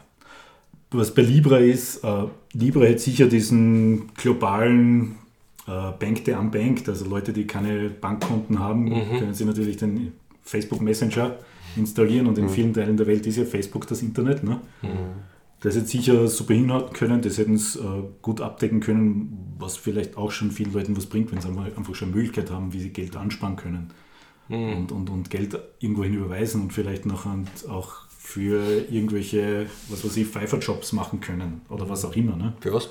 Fiverr ist eine, eine Plattform, wo man irgendwelchen Leuten Kleinstjobs vermitteln kannst, ah, kann, die okay. irgendwo auf der Welt sind. Also 5 Dollars zum Beispiel. Fiverr, genau. Und wenn du solche Sachen wie Western Union umgehen kannst. Ne? Genau. Und, aber das Problem ist halt einerseits eben, dass von der Regulierung, von, von, den, von den Staaten, Gesetzen einfach gesagt werden, na, du, du darfst jetzt nicht dein eigenes Zahlungsnetzwerk machen, wir sind das Zahlungsnetzwerk. Und das Zweite, was ist, wie gut ist es, wenn Facebook das, die Währung der Welt sozusagen macht. Ne? Man brauchst nur mal versuchen, ein Bild einer stillenden Mutter auf Facebook zu posten. Ne? Da hast du nicht nur ein Land, das da sagt, das sind die Sachen, die bei uns verboten sind und wofür man kein Geld ausgeben darf, und, sondern dann zählt halt der niedrigste Standard, der von China und von Indien und mhm. von Europa und von den Vereinigten Staaten. Das heißt, es gibt nur Und jeder, der nur irgendwann einmal Terrorist genannt ist, ist böse und so weiter. Ne? Also eher gut, das wenn das nicht kommt. Ne? sind oder sonst was. Ne? Okay. Also bitte. Ja, also die, die, die, ja. diese eine äh, WU-Professorin aus dem Podcast hat irgendwie gemeint, sie interpretiert es so, dass halt Facebook langsam erkennt, dass halt sein Geschäftsmodell auslaufen könnte und sie versuchen halt jetzt halt in das nächste einzusteigen. Und deswegen denken sie halt voraus. Warum war die genervt, diese EU-Forscherin? Das war, es war schon fast entzückend. Also es war wirklich, die sind schon mit so vielen Anfragen konfrontiert von Leuten, die, die sich halt nichts auskennen oder halt total ganz total komische Es- Vorstellungen haben. Es war zwischen genervt und, und amüsiert, war sie. Es war Schwierig zu anfangen. Wie kann ich 50 Kilo Gold in Cryptocurrencies in der Alpenfestung verschieren? Oder wie viel, wie viel Gigabyte CO2 äh, kommt bei meinem Auto raus? Genau. Oder so. Ja, das ist ein gutes Beispiel, weil so Ursula geht es Gigabyte CO2. Weißt du, ein, ein Stenzel. Das, das ist ein gutes Beispiel, weil das Problem, ich meine, es ist jetzt vielleicht auch schon rausgekommen, dass Cryptocurrencies sind schwer zu erklären und zu vermitteln, wenn du nicht selbst in dieses äh, Rabbit Hole reingefallen bist. Und die mal ein Jahr damit beschäftigt hast, bis du überhaupt irgendwas einmal verstehst. Ne? Äh, und dann bist du irgendwie so höhlengleichnismäßig ein bisschen auf der anderen Seite und kriegst Fragen gestellt, mit denen du wenig anfangen kannst, ohne mal äh, zwei Wochen Referat zu halten. Ne? Und ich schätze, genauso wird es dir gegangen sein, weil man kriegt noch halt immer vor, dass dieselben Themen mit eben, ja, es könnte großartig sein, aber die Risiken sind groß und Betrug und Drogenhandel und äh, Terrorismus für äh, pipapo. Also es sind immer dieselben Themen und ja, was ist der neue, wenn das Alltime High ist, jetzt ist es schon wieder so viel Mehrwert, jetzt ist es schon wieder so viel Mehrwert und danach, wenn es abgestürzt ist, ja, jetzt ist es tot, jetzt ist es wieder so weniger wert, so weniger wert und alle, die einmal drin waren und das einmal überlebt haben ne, und wissen, das passiert, das gehört dazu, weil es steigt höher rauf als soll und dann kracht es tiefer runter als soll und irgendwann no- normalisiert es sich wieder. Für die ist das das Uninteressanteste überhaupt. Ne? Und also ich mag über Preise reden oder so, das interessiert mich im geringsten. Über die Vorteile, die mit wirst du halt immer mit denselben konfrontiert. Und ich weiß nicht, vielleicht kennt ihr das auch, gibt es sicher Themen, wo ihr euch gut auskennt und wo noch irgendwer daherkommt und euch irgendwelche Fragen dazu stellt. Ich habe bei der Track in der Weihnachtsfeier schon wieder, das, zweimal aufgefallen. schon Ja. wieder das Quiz gewonnen. Also Ja. anscheinend kenne ich mich da gut aus. Immerhin. Aber ich habe nur ab und Bist, bist, du, bist du auch anfressen, wenn die wer was zu, zu Star Trek ja, fragt? ja, ja. Wenn Sie mich fragen, warum der Yoda äh, Genau. blau ist. Genau. Was, was Ja. ihr, was man, das ist ein bisschen schon vielleicht schon durchgeschimmert jetzt gerade, aber was, ich habe ja in meiner Recherche auf meine soziologischen Wurzeln kurz einmal zurückbesonnen. Und da hat es den Georg Simmel gegeben, der hat schon 1900 so die Philosophie des Geldes geschrieben. Das ist ein Urvater, vor allem in der deutschsprachigen Soziologie. Ne? Und der hat sich ganz stark damit beschäftigt, äh, wie das Geld soziale Beziehungen formt und beeinflusst. Ne? Und, er sieht, und was bei ihm so das ausmacht, ist immer die Wechselwirkung. Ne? Also was ich tue, geht ins Größere und das Größere wirkt aber dann auf mich zurück. Ne? Und jetzt frage ich mich, wenn das also dezentral ist wie das soziale Beziehungen, ohne das klassische Geldsystem mit, wir geben uns gegenseitig die 5er und die 10er Euro Noten, wie sich das verändern kann. Ne? Und ob man da schon irgendwie was äh, rauslesen kann, wie das heute genutzt wird, wie so Das- Transaktionen und Kommunikation sich verändern durch diese Kryptowährung. Das würde mich auch interessieren. Puh, schwierig.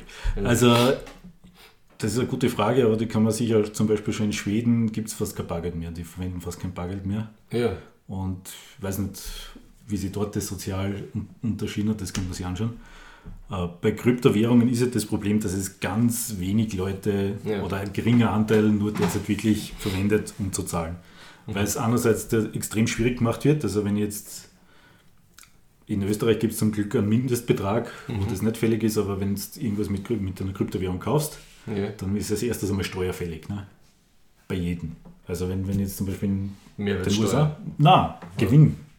Gewinnsteuer. Ne? Wenn du jetzt irgendwie vor einem Jahr Bitcoin gekauft hast Ja. und du kaufst irgendwas damit, dann wandelst du es um Mhm. und dann zahlst du Steuer. Wenn du es umwandelst in eine andere Kryptowährung, ist natürlich steuerfällig. Ist eh klar, ne? ist genauso, wenn du eine Aktie kaufst und verkaufst und andere ankaufst, das da Steuern. Aber Oder wenn du Währungen tauscht, zahlst du wenn du Gebühr Währungen theoretisch eher eine Ja. Gebühr, aber theoretisch, wenn du jetzt, sagen wir, du hättest jetzt viele Dollar und hättest einen Mhm. Gewinn gemacht, wenn du es jetzt rückverkaufst in Euro, dann müsstest du dafür auch Steuern abzahlen. Mhm. Ist aber jetzt für den täglichen Gebrauch als Währung enorm nervig. Mhm. In Österreich gibt es zum, zum Glück da irgendwelche Limits, unter denen das wurscht ist. Also du kannst den Kaffee theoretisch mit Bitcoin bezahlen. Oder Mhm. Im Museumsviertel gibt es einen, äh, einen Stand, wo du, wo du Cocktails trinken kannst für Bitcoin. Da bin ich mal hingegangen, da habe einfach, weil ich, hey cool, da kann ich mit Bitcoin zahlen, habe ich mir einen, Cocktail für Bitcoin gekauft. Ne? Hat er anders geschmeckt? Ähm, na, Er hat, er hat nach Satisfaction geschmeckt. es, es war schon ein schönes Gefühl, einmal Bitcoin auch verwenden zu können. Aber das machen die wenigsten. Ja. Äh, die, bei den meisten gibt es, äh, die kaufen Bitcoin und verkaufen es dann irgendwann wieder. Und wenn ich, also bei mir ist es so, meistens lege ich mir Bitcoin zu. Mhm. Und dann, wenn ich irgendwann merke, okay, jetzt ist es vielleicht ein bisschen übertrieben mit dem Preis, dann stoße ich Bitcoin wieder ab. Äh, Das heißt, es ist eher eine Investitionsgeschichte. Hauptsächlich. Mal. Eine Anlage zur. Äh, weil es eben so am einfachsten funktioniert. Wenn ich, wenn ich, Geld- weil ich habe parallel auch Euro ja, und diese Euro werden jedes Jahr 2% weniger wert. Und wenn ich die Wahl habe, ob ich Mhm. meine Bitcoin, die im Schnitt mehr wert werden, ausgeben will oder die Euro, die im Schnitt weniger wert werden, Geil, dann ja. gebe ich halt lieber die Euro aus und ich habe noch weniger Stress dabei, die Euros auszugeben, weil eben kein, keine Steuer eintritt und sonst was. Ne? Das heißt, die Frage, die ich eigentlich gehabt habe, wie das dann soziale Beziehungen und so verändern kann, dadurch, dass die Transaktionen anders werden und dezentral sind, das kann man eigentlich noch nicht so wirklich sagen, weil Ich, wir... ich weiß nicht, ob, das, Man hat ob, schon- ob die Bank für die wichtig ist für die soziale Beziehung, die du zu deinem Verkäufer hast, wenn du mit der Bankomatkarte zahlst. Eben, Sicher. also durch die, durch die Bankomatkarten und so hat sich das eh schon extrem verändert, oder? Also was mir da zum Beispiel Sorgen macht, ist irgendwann einmal können quasi Politikerinnen und Politiker, die zum Beispiel gerne alle Bettler aus der Stadt verbannt haben, können das dadurch machen, dass sie ein System haben, wo man einfach mit Bargeld nicht mehr, nichts mehr machen kann. Und dann so. können sie einfach sagen, ja, tut mir leid, liebe Bettler, wenn sie euch jetzt nicht irgendwie Internetverbindung und an, an, an äh, Bankomatkartenleser zulegt, dann müsst ihr gleich schleichen. Also ich Also in Lightning läuft auf jedem Handy, also das können sie machen. Wie und was, wie funktioniert das?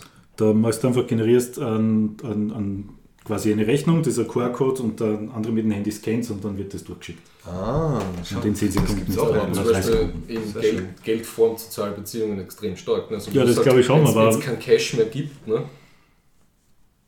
dann Mhm. kannst du praktisch so Sachen wie Trinkgeld oder am Abend oder äh, informell irgendwie. Zahlst du kein Trinkgeld, wenn du mit Bankomat zahlst? Äh, naja, aber du kannst es nicht mehr anonym geben. Ja, ja. Das kann wer mitlesen, wenn du so. Ja, sicher. Das ist das verändert das natürlich. Mhm, auf jeden Fall. Okay, ja. das Trinkgeld. No, sie haben es ja schon versucht, das Trinkgeld zu besteuern. Ne? Mhm. Ja. Also das ja, Registrierkasse und so man weiter, das geht ja alles in diese Richtung, ne, dass du Ja. Transparenz schaffst, um die bösen Bürger zu erwischen, die natürlich alle Steuerverweigerer und Betrüger sind. Ne? Ja, ich meine, theoretisch kannst du natürlich auch äh, Trinkgeld geben mit Bitcoin, also da, da scheitert es nicht. Es ist halt, derzeit ist das, das Problematische mit Bitcoin, im, du bist jetzt auf einem Niveau technologisch, wenn du wirklich auf der Blockchain bist, das mit einer Überweisung zu vergleichen ist, die innerhalb von 10 Minuten funktioniert. Ne? Weil du hast alle 10 Minuten du einen neuen Block und erst dann ist das einmal bestätigt und wenn es eine höhere Summe ist, solltest du vielleicht noch 3, 4, 5, 6 Block warten, bis wirklich bestätigt ist, dass da nicht irgendwer, dass du auf der richtigen Blockchain bist, dass nicht irgendwer in eine andere Richtung meint, irgendwer nicht betrügen versucht und so weiter.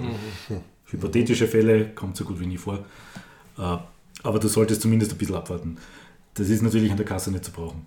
Mit Lightning ist es ein bisschen was anderes, da hast du innerhalb von drei Sekunden die Bestätigung und da, das kann man nachher quasi schon als Bezahlsystem auch verwenden. Für Aber du hast halt immer irgendwie einen, einen digitalen Fingerabdruck bei jedem Äh, Ding dabei, oder? Jein, also Lightning ist im Vergleich zu Bitcoin sogar noch äh, anonymer. Weil du bei Lightning einfach äh, ein Netzwerk hast von Kanälen und du weißt immer nur Mhm. den vor dir, also von wem du eine Zahlung bekommst und an wem du sie weiterleitest. Und alle anderen kennst du nicht. Und so eine Zahlung geht halt noch und bis halt irgendwo von mir zu dir. Kann es natürlich sein, dass wir beide mit demselben äh, eine direkte Verbindung oder so haben, na, dann wissen wir natürlich sofort, aber wenn ich jetzt an irgendwen zahle, da sind vielleicht 10, 20 Leute dazwischen, über die das Netzwerk springt, bis die Zahlung ankommt. Und selbst der, der das kriegt, weiß nur, von wem er die letzte Stufe bekommen hat. Ne? Und was auch wirklich ein Problem ist, im Vergleich zu Cash, du bist halt immer vom Strom abhängig. Wenn einmal längerer Energieausfall ist, ja, ich meine, wir kannst mit Cash noch zahlen. Mit das Ja, du kannst die Bitcoins ausdrucken. Also was ist der, das ist der kürzeste Code? theoretisch, theoretisch kannst du Bitcoin mit Stift und Papier rechnen Ja. und Transaktionen signieren und schreiben. Praktisch, aber wenn Also ich, ich habe das als Science-Fiction-Buch gelesen, was passiert, wenn der Strom ausfällt. Ich glaube, Unplugged hat das geheißen und das, das war nicht so positiv. was Du, da- was hast du gerade das Ah, Buch, aber Ich glaube, da ist hast du Bitcoin das Buch vom Thomas geplagt? Nein, oder, oder zum Beispiel, wenn du dran denkst, äh, wenn irgendein autokratisches Regime sagt, wir machen das Internet dicht, Ja, wie kriegst du deine Bitcoin dann über die Grenze? das ist äh, jetzt zum Beispiel im Iran Genau, und in, ja. in Hongkong ist das, hat man wieder wichtige Lektionen gelernt, ne, dass halt äh, oft diese, diese Einstiegsschnittpunkte schwierig sind. Also gerade wie in Hongkong zum Beispiel war, war Bitcoin super für, damit die Geld sammeln können überhaupt. Mhm. Also die haben halt Bitcoin-Spenden gekriegt von überall her, dass sie ihre Sachen machen können. Aber es war noch schwierig, dieses, diese Bitcoin in eine lokale Währung zu wechseln. Weil da kann der Staat natürlich super kontrollieren. Ne? Äh, beim Iran haben sie halt dann das Internet äh, total abgeschnüffelt. Und da ist es dann schwierig. Ne? Man, theoretisch hat äh, Blockstream, was eine Firma im Bitcoin-Bereich ist, die haben ein paar Satelliten raufgeschossen. Also die, ja. Und wenn du, wenn du noch eine Satellitenschüssel hast, könntest du theoretisch mit dem Blockstream-Satelliten kommunizieren und, und äh, deine Transaktionen und die Blockchain übertragen. Aber das Signal kannst du sicher auch scramblen, ne? Also, Ja, Satellitensignal ist, ist schwierig. Ne? nein, ich meine, das vom Boden rauf, das von runter nicht, ne? Dass du die Verbindung, die Satellitenverbindung. Ja, also Satelliten, wenn du eine Schüssel hast, das ist ein relativ, das ist ein Strahl im Endeffekt. Nein, das ist schwierig. ja, aber zu runter von mir aus, ja. Ja, rauf aber, aber rauf, wenn, ja, äh, aber dass du so einen leistungsstarken Sender hast, dass du praktisch über den iranischen Ja, also, nein, nein, nein, nein. äh, Du kannst, du kannst, ich meine, ich hoffe, ich sage jetzt keinen Schwachsinn, aber du kannst super so, so Radiosignale, die so Ja. quer durch die Bumper gehen, Ja. also wo es Antenne gibt und dann geht das so ringförmig weg Ja. oder kugelförmig, das kannst du super stören. Aber wenn du noch an der Schüssel hast, das ist ja ein zielgerichteter Strahl. Ah, Und da müsste es genau in dem Strahl sein, um das irgendwie zu achso, Laser abzufangen. Point-to-Point-Ding. So ähnlich wie Laser. Nein, es ist eine Satellitenschüssel. Eine Satellitenschüssel ist ein gerichteter Funkstrahl. Ne? Okay. Und das ist, ist schon relativ schwierig. ne? Das heißt, du, du brauchst natürlich die Schüssel, die musst du irgendwo haben. Das ist vielleicht auch verdächtig, wenn du noch so eine Schüssel auf dem Dach stehen hast. Es ist teilweise schwierig, aber man muss dazu sagen, dass man das Internet ist ja noch eine relativ neue Geschichte. Ne?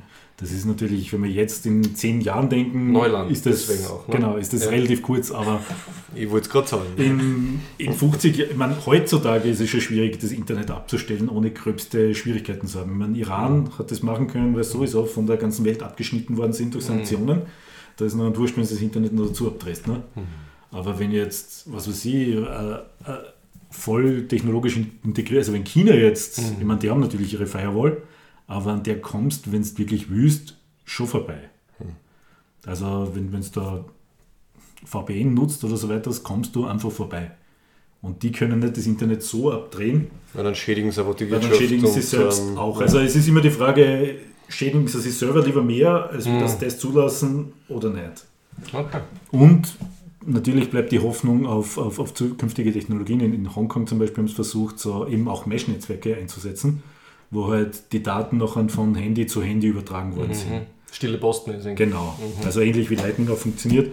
Und das sind aber halt noch Technologien, die, die sehr in den Kinderschuhen stecken. Und ich meine, jetzt die Cypherpunks haben wieder was gelernt, was die Herausforderungen sind, wenn du eben so mit elektronischen Mitteln irgendwie Widerstand leisten willst und sie werden technologische äh, Lösungen dafür finden im Jahr.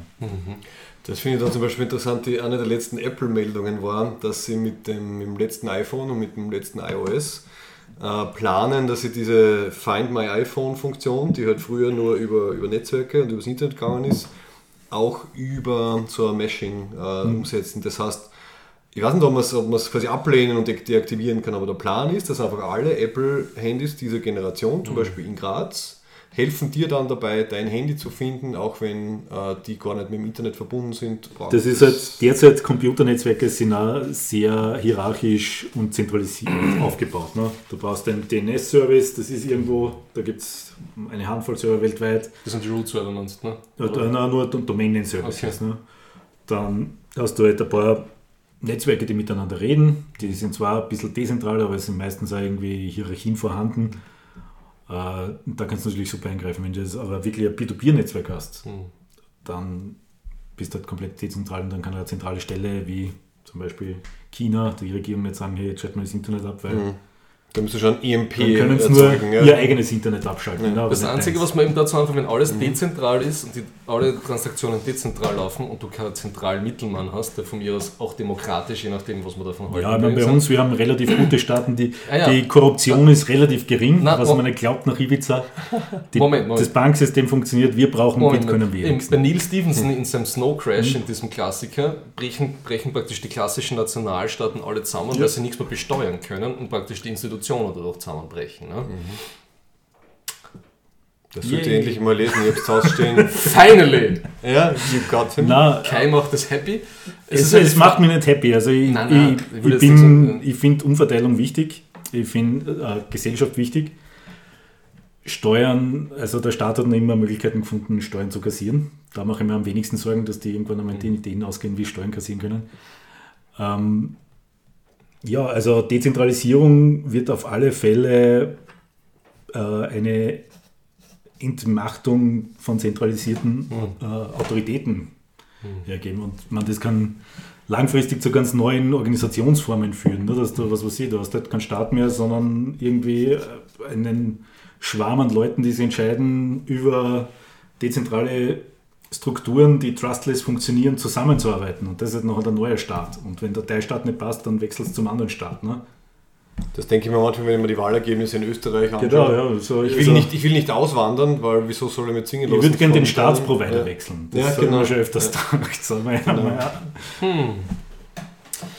Und Das das, halt- Territoriale, also jetzt Staaten, die sitzen ja einfach auf irgendeinem einem Territorium. Ne? Das ist halt ein Stück Erde, wo sie die Typen sind, die das Gewaltmonopol haben.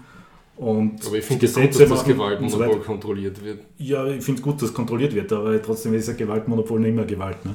Es ist wahrscheinlich die beste Form, Gewalt Ja. zu organisieren. Aber wie soll es ohne. Also, Ja, eben, deswegen ist es wahrscheinlich die beste Möglichkeit, das zu organisieren. das Aber ist halt eine pragmatische Lösung. Sagt ja keiner, dass es die beste Lösung ist. Ne? ja, noch ist keine bessere erfunden worden, zumindest, außer den, den Okay. Hobbschen Leviathan. Okay. Ne? Erklär uns den Hobson, Äh, Leviathan. Hobbes, Gibt's ein englischer oder britischer, ich weiß es nicht genau, aber aus England oder irgendwo aus dem Königreich ist, äh, Philosoph, Ja. der unter anderem den Bürgerkrieg mitgekriegt hat, äh, Cromwell und so weiter. Und das war halt nicht so eine coole Zeit, wo eben Könige umgebracht worden sind und das Volk hat gelitten und überall hat jeder halt seine Macht, der gehabt hat, die Macht ausgespielt und Leute umgebracht. Also war keine schöne Zeit. Und aus dem raus hat äh, im Hobbes die Theorie äh, geschrieben, dass es wichtig ist, dass es einen, einen bösen Wolf gibt, der stärker ist als alle anderen bösen Wölfe, der alle sozusagen unter Kontrolle hält. Den Leviathan. Der hat sozusagen gesagt, ich mache die Gesetze, nach diesen Regeln funktioniert es, man darf das und das und das nicht machen. Und dass jeder vernünftige Bürger sich so einem Levi Leviathan unterwerfen sollte, weil das besser ist als totales Chaos und, und alles Mögliche. Ja. Ich glaube, das wäre Aber er hat ja gesagt, der Mensch ist des Menschen Wolf. Ne? Und deswegen Ja, brauchst, du hat so ein auch Korrekt, brauchst du so ein Korrektiv. Ne? Und das ist halt immer die Frage, was für Menschenbild man halt hat. Genau. Wenn du halt englischen Bürgerkrieg da miterlebst, ist das halt nicht so klasse. Ne? Und man Aber kann ja vielleicht auch so sehen, dass wir uns inzwischen weiterentwickelt haben oder dass wir neue Möglichkeiten haben, Gesellschaften zu organisieren, die es vielleicht früher nicht gegeben hat. Zum Beispiel wie im Planet Magnon, in diesem Mhm. Buch, wo du einfach die KI hast, die alle Entscheidungen trifft und die Menschen haben damit eigentlich nichts mehr Das, das würde ich eigentlich sagen, bei, bei unserem, bei unserem Jetzt sag ich aktuellen selber Stand KI. wäre so. Leviathan am ehesten, ja, ja, eine, Technokratie quasi, wo halt irgendein Algorithmus entscheidet, das ist statistisch für alle irgendwie am besten und äh, zahlt eure Steuern, wir brauchen Zebrastreifen und wir brauchen, keine Ahnung, Schulen Nein, so aber für mich ist das, ist das einfach eine, eine spannende Geschichte, extrem viel Potenzial hat. Und das kann nach rechts und nach links Ja. extrem auseinanderdriften. Aber es steht alles noch recht in die Kinderschuhe. Ne? Absolut, ich meine, es gibt es seit zehn Jahren. Ne? Und Ja, das ist Technologie halt, ne? die kommt und ist disruptiv Ja. und hat das Potenzial, wirklich alles auf den Kopf zu stellen. Ja. Aber was rauskommt am Ende, weiß keiner. Ne? Also es kann Blockchain auch der totale Albtraum sein. ne? Also jetzt China ist zum Beispiel jetzt voll pro Blockchain, aber die sind halt für eine kontrollierbare, gesteuerte Blockchain, also, also, also äh, wo halt man halt Sachen auch äh, zurückstufen kann und, und, und Sachen zurücknehmen kann, die eben nicht dezentralisiert ist, sondern was eingreifen kannst. Und da ist das natürlich der volle Albtraum, wenn alles gespeichert wird und alle Ausgaben, die du jemals gemacht hast, einfach für immer vorhanden sind. Ja, aber passend zu diesem sozialen, wie heißt das, Social, Social Credit Score, ja. genau, das und dann kannst ja du natürlich genau rein, einbauen, dass nicht nur verboten ist, zum Beispiel der Unabhängigkeitsbewegung von Hongkong deine China-Bugs zu schicken, sondern es dass geht es gar nicht geht. Ja, ne? ja, genau. Und, ja. Das ist quasi der, Oder es der geht und dann kommt automatisch gleich die Polizei bei dir vorbei. Ja. Ne? Aber ich habe da eben nochmal kurz vorher besprochen, diesen Hype-Cycle, Mhm. für das es für neue Technologien gibt. Und da sind die Erwartungen am Anfang immer sehr hoch ne? Ja. und dann geht es runter, so ein bisschen in die Ernüchterung. Man, man weiß ungefähr, was wirklich wie, äh, funktioniert und dann ein bisschen später gibt es so die Phase, wo wirklich was damit gemacht wird. Ja. Und da ist diese Blockchain, über die wir halt reden, gerade so eher in diesem Tal der Ernüchterung. Würdest du das auch so sehen? Dass jetzt Äh, für mich ist es eigentlich ist? schon wieder durch, durch das totale Tal. Also Okay. Es ist, glaube ich, jetzt relativ klar, dass ich meine, Blockchain ist jetzt nur eine der Technologien, die Ja. bei Kryptowährungen verwendet wird, aber dass dieser Technologiekomplex, den Ja. Kryptowährungen gebracht haben, eben Peer-to-Peer-Systeme, Proof of Work, äh, Blockchain zum Speichern von Daten und kryptografische Funktionen, dass die ein enormes disruptives Potenzial haben und dass die alles auf den Kopf stellen werden. Man hat durch viele Sachen wie dieses ICO-Ding, Mhm. das war natürlich der volle Goldritter, Goldrausch, ne, Glücksritter Goldrausch. Aber trotzdem ist das Potenzial, dass ich hergehen kann und sagen, ich habe eine Idee, ich habe keinen Cash, aber ich kann jetzt eine Firma machen, ich muss mir nicht irgendwo schauen, dass ich auf eine Börse komme oder sonst was, sondern ich kann mir von Investoren Geld einsammeln und mit denen, die noch dafür irgendwas dafür bekommen und kann so meine Idee umsetzen. Das ist natürlich ein enormes Potenzial, das auch freigesetzt werden kann. Und äh, wenn es zum Beispiel so um dezentralisierte, nachhaltige Energieproduktion geht, ne? Zum Beispiel für Blockchain alles. zum Dokumentieren und zum Verrechnen vielleicht einmal eingesetzt werden, Ja, wenn es um so Absicherung, wenn es um sensible Daten geht, so wie äh, Diagnostikgeschichten, ne? dass keine Fehler passieren, dass du praktisch äh, nachverfolgen kannst, wann wie was passiert ist. Ich sehe das noch gerade in der Das- Forschungsförderung. das- das kann schon sein, ja. Für Blockchain werden gerade unglaublich viele Anwendungsfälle, die außerhalb von, von ja, Geld ja, sind, äh, Aber gefördert. Ne? da habe ich immer das Problem. Ähm, erstens, dass halt dieses, da, da, da gibt es halt dieses Triumvirat der, der Passwords. Ne? Das ist Blockchain AI in the Cloud. Oh yeah. Das ist, da gibt es noch Okay. die, also Triumvirat der ja, das ist der Bullshit-Bingo abgehakt. Ja. Kauft man, ne? Und äh, ich nenne das noch so, so Consultant Chain. Das ist kein Blockchain, das ist ein Consultant Chain. Wo nachher irgendwelche Berater reingehen und wissen, das sind die Passwords und dann irgendwem was andrehen, was du denkst, warum macht es kein SQL-Server? Und das muss man halt auch aufpassen, ne, wo man das dann wirklich braucht. Also ich glaube, es, ist, es gibt ein enormes disruptives Potenzial, aber es gibt äh, enorm viele Anwendungen, wo dezentrale Systeme einfach ein Overkill sind, den du nicht brauchst. Ne? Disruptiv ist aber auch ein bisschen schon ein Bullshit-Passwort. Ja, aber es, ich weiß kein besseres Wort dafür. Also vor allem, es gibt kein deutsches Wort dafür. Eh. Äh, das muss man sagen, making the world a better place, ne? Also Ja. wieder beim. Sowieso. Na, echt, das mit diesem Bullshit-Saus wirst so oft konfrontiert, wenn es irgendwie in der Technologie. Es Mhm. ist, wir wollen die Welt zu einem besseren Platz machen. What the fuck? Das machen sie so schön bei Silicon Valley. In, ja. in, in Wahrheit Ja, will man nur an einen besseren Platz der ja. Welt kommen. Ne? Ja. Ähm, aber also das sind nette Anwendungssachen, die es gibt und was weiß ich, wenn nachher irgendwie da Leute versuchen, ja, Trust in der Nahrungsmittelkette oder sowas, ja, hey, man, im Endeffekt kann sich der Naturpurbauer genauso gut einfach bei einem Naturpur-Server einloggen, ne, wenn es eh eine zentrale Entität gibt, die das alles kontrolliert und, und jede, jeden Eintrag da redigieren kann, dann brauche ich keine Blockchain dafür. Ne? Dann ist das quasi nur so ein, ein, ein, ein, ein quasi ein, ein Bundle drauf, das sagt, das ist sicher, weil alle glauben, Blockchain ist sicher, in Wahrheit tut es nichts. Ne? Also, Ist gerade ein guter Zeitpunkt? Steigt die Währung oder fällt sie? ich habe dir gesagt, dass mir der Preis nicht im geringsten interessiert. Soll jetzt hodeln, meine 0,007 Bitcoin oder nicht? Also, ich gebe keinen Financial Advice, aber hodeln solltest du immer. Hodeln solltest so lange, bis auf äh, jeden Tag auf, auf der Krone.at steht, dass Bitcoin jetzt schon wieder so viel Mehrwert ist und du unbedingt kaufen solltest. Dann solltest du verkaufen. Oh, das gefällt mir. Ja, so funktioniert das. Gefällt mir sehr gut. Ich habe dann noch ähm, eine Detailanwendung so generell von der Technologie gefunden, die ich sehr sympathisch finde. Und zwar gibt es das Konzept von diesem Basic Attention Token. Ja. Weil also Bitcoin, die Währung ist ja, also so wie ich es verstanden habe, ist, ist quasi ein Bitcoin ist eigentlich auch ein Token. Genau, also es geht darum, dass Leute mit einem Token dafür belohnt werden, dass sie halt eben Proof of Work und was fürs, fürs Netzwerk machen. Und das finde ich super sympathisch. Ein Basic Attention Token, in Klammer BAT, wie die Fledermaus. Ähm, dies dann zum Beispiel ermöglicht halt äh, gestreut im Internet halt den Leuten und den Websites, die du magst, halt dann so Patreon ähnlich halt dann irgendwie Geld dazulassen.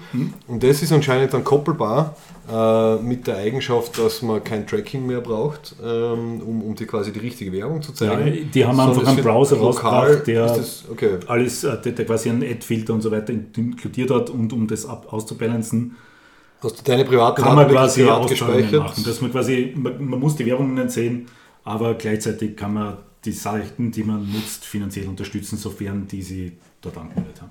Also das heißt, die, irgendwer weiß dann natürlich, wer, also was du angeschaut hast, weil du halt dadurch, da, da geht halt dann das Geld hin, aber du wirst nicht getrackt und du hast deine privaten Daten quasi. Also ich, vielleicht Ja. habe ich es falsch verstanden. Ich stelle mir so Äh, vor, dass das dann quasi verschlüsselt ähm, greift Ja, du dann bist halt die einfach, während du auf der Seite bist, das ist einfach äh, so wie ein Plugin, Ja. das du auf dem Chrome installierst, während du auf der Seite bist, die das unterstützt, weiß das die Seiten natürlich und schaut, wie lange du um bist.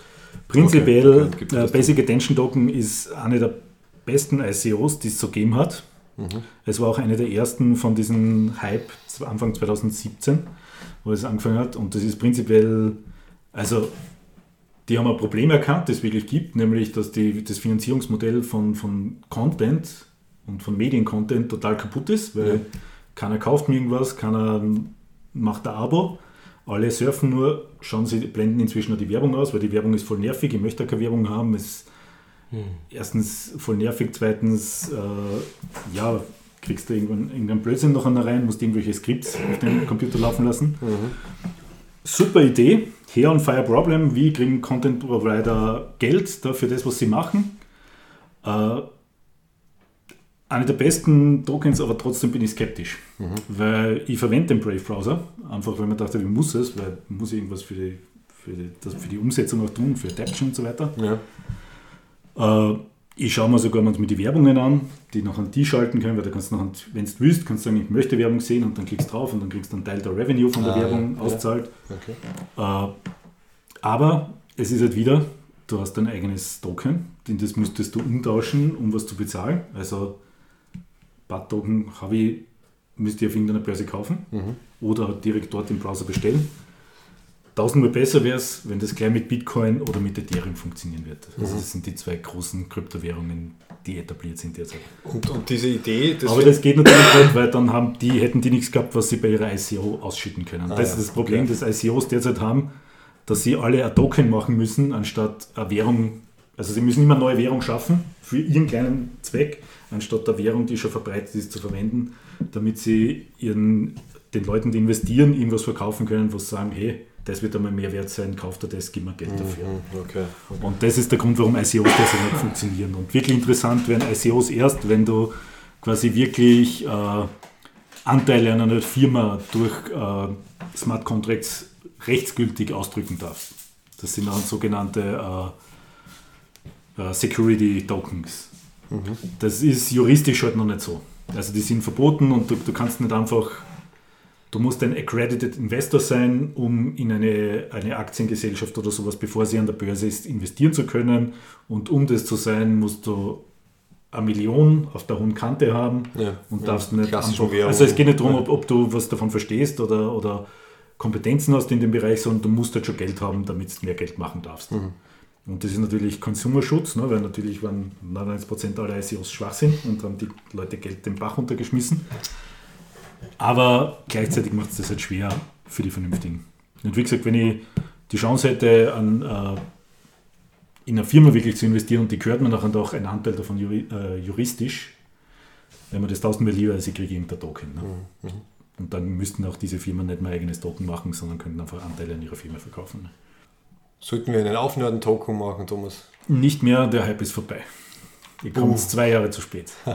Vor zwei Jahren 100, äh, 10 Millionen Euro locker. Locker. Jetzt nix. Okay, dann doch ein normaler Merchandising-Shop.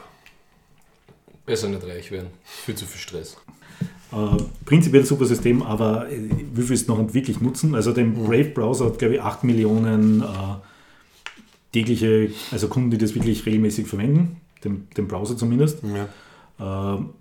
Die schütten immer wieder so gratis Tokens aus, aber Leute wirklich kaufen und das, noch- das ist ein natürlicher Cycle da am Laufen ist, kommt mir vor, nein.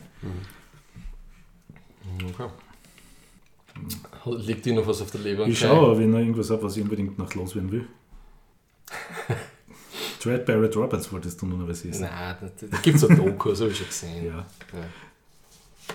Sollen wir was in die Show Notes geben? Weil ich kenne Dread Pirate Roberts nur aus, ähm, aus dem Film. Also, was Eben, das, dann ist für- ja der. Das, da haben wir schon mal drüber geredet, über Dark Web und so. Ne? Ja. Das war der mit der Silk Road.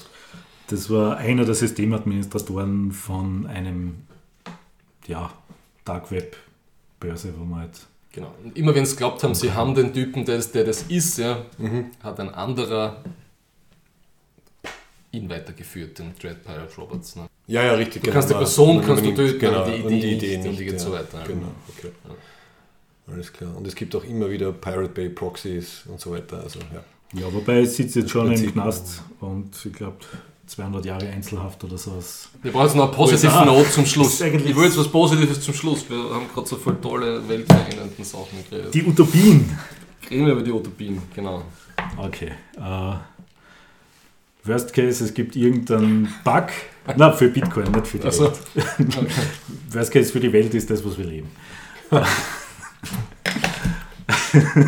ich gehe aufs Klo, ich kann meinen Urin nicht mehr hodeln. Ja. Ja.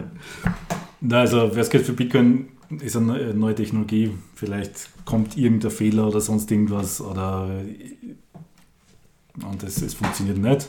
Halte ich für relativ unwahrscheinlich. Wahrscheinlich ist, dass es so weitergeht wie jetzt, dass das halt irgendwie so eine Currency für Sachen ist, die von manchen nicht gern gesehen werden und für andere irgendwie so Investmentvehikel und digitales Gold und Absicherung gegen harte, schwierige Zeiten. Und die Utopie ist dann halt Hyper-Bitcoinization.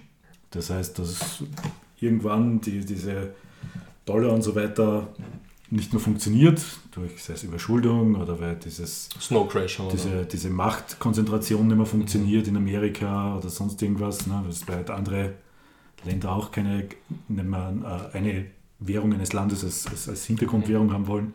Oder weil es sich einfach einschleicht und irgendwann quasi die, die, die Basislayer des Finanzwesens Bitcoin ist und dann ist jede Bitcoin Milliarden wert. Milliarden Dollar. Aber eine Milliarde Dollar kauft er nachher nur ein Wurstzimmer. War das jetzt die Positive Note zum Schluss? Das ist so positiv wie werden kann. Okay. ja, Gut, nehmen wir, müssen wir nehmen. das, ne, dann nehmen wir das. Wir können uns nochmal oder? Was, was, Nein, nein, was, was könnte positiv sein? Ich weiß es nicht. Nein, Vielleicht, okay, es ist okay. Na, ob's okay, an, andere, positive, andere positive Möglichkeiten. Ja, Ich überleg, nein, ich ist überlege überhaupt mir was nicht gut. Äh, dadurch, dass Bitcoin äh, eine fixe Ober, äh, Obergrenze hat an Währung, Ja.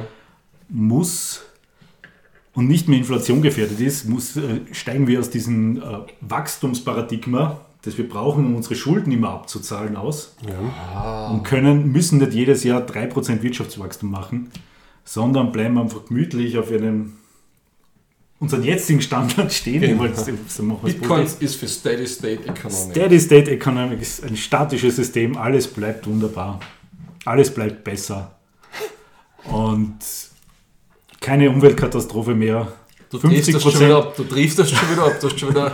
Nein, das, äh, ich habe da schon, hab da schon gute Ja, Antworten der, der, der rausgehört. Verbrauch geht zurück. Es ist deflationär, man kauft nur das, was man wirklich braucht, anstatt irgendwie jeden Scheiß. Ne? Das ist ja das Erste, was uns sagen, ist ja, man muss weiter Geld ausgeben. Dann bringt es nichts. Ne? Weil vielleicht ist das die positive Neben, der positive Nebeneffekt. Das würde ich super finden. Das ja. nehme ich. Okay. Sehr utopisch. Ja, aber das, was für mich das Wichtigste war, ist, wenn die Kronenzeitung schreibt, dann verkaufe ich. Genau. Dann, dann macht die bereit zu verkaufen. Also, Wenn es auf ORFAT ist, ich- dann ist es vorbei. Ich- Ja, ORF. Ich habe das 2017 gemacht und es ist noch einmal über 100% höher gegangen, aber das waren nur, ich glaube, fünf Tage oder so. Okay. Mach die bereit, wenn das passiert. Aber auf jeden Fall danke. Dankeschön. Ja, bitte. Bin schon gespannt, wie es sich anhört. Right here, right now, I feel more love in this hate group than I ever felt at church or basketball or anywhere for that matter. There is so much love in this hate group. Ich habe mir jetzt gerade noch per Bleistift eine Notiz gemacht, den Mandalorian. Ich habe komplett Ja. vergessen, da irgendwie zu recherchieren, aber ich habe sehr brav geschaut. Das wäre noch eins zum Beispiel. Aber kurz vorab, also ich habe mich konzentriert auf Watchmen, das ich fantastisch gefunden habe. Ja. und auch For All Mankind, das ich unglaublich fantastisch gefunden habe. Und dann gibt es halt noch so Sachen wie Terminator Dark Fate, dieser komische Star Wars Film, der jetzt gerade war, gell? Äh, und noch diverse andere Serien. Und das ist ja schon einiges. Hast du, hast du ein, Ja, ein fangen wir mit Star Wars an. ne? ja, bringen wir Weil, hinter uns. Bringen wir Star Wars hinter uns. Ähm, ich fange mit etwas Positivem an. Ich finde Mandalorian, zumindest die ersten vier Folgen von der Staffel, das das beste Star Wars seit Empire Strikes Back für mich. Ja. Ich war sehr angetan, ja. Fünfte Folge, also diese Heist-Geschichten, war dann so, hm. und dann ja, gut, dann. Also dieser, das ganze Western-Ding hat mir super taugt. Funktioniert sehr gut, gell? Die, die Geschichte mit der Gina Carano, dass sie dieser Drop Soldier ist, Ein, ein, ein Rebel Alliance, Shock Trooper, äh, irgendwie so äh, ja, ehemalig. Ein, ein, Sogar mit dem kleinen Tattoo da, was ja sowieso eine, Ja. eine Träne. Genau. Ähm, Also aber es es ist das Rebellensymbol. ein, ein Special Force äh, Rebellin. Und ja, sie ist cool. Also die Gina Carano überhaupt, dass die das geschafft hat von Mixed Martial, sie war der erste Mixed Martial Arts Star, den sie mir gegeben hat. ja, ja. ja. Ich habe ganz kurz auf Wikipedia nachgeschaut, wo sie, wo sie die gefunden haben. Sie spielt auch ziemlich gut. Ich weiß nicht, ob sie dann irgendwie. Hat sie generell zum Schauspiel gewechselt? Oder ist Ja, sie, ja, ja. die kämpft schon lange, Mann. Ah, okay, okay. Aber sie ist eine glaubwürdige äh, Ja. Na, die ist äh, äh, Shock Trooper. Also gut, sie ist auch eine legit Martial Arts. Ja, eben. Arsch, eine Ma- legitime Ma-. Kampfkünstler, Ja, eine legitime Kampfkünstlerin, die uns alle versohlen würde. Ja. Ja, und sonst, sie haben ein paar ziemlich ähm, geniale Entscheidungen getroffen. Also erstens, dass sie halt keine Boba Fett-Serie machen, sondern halt eine so ähnlich wie Boba Fett, halt so Ja. diese Mandalorianer. Dann Baby Yoda, man muss sagen, es, ist, es klingt sehr, wie eine sehr einfache Idee, aber es ist eine ziemlich geniale Idee. Baby, also es ist natürlich nicht Yoda, aber es ist ein, ein Baby von seiner, von seiner Art.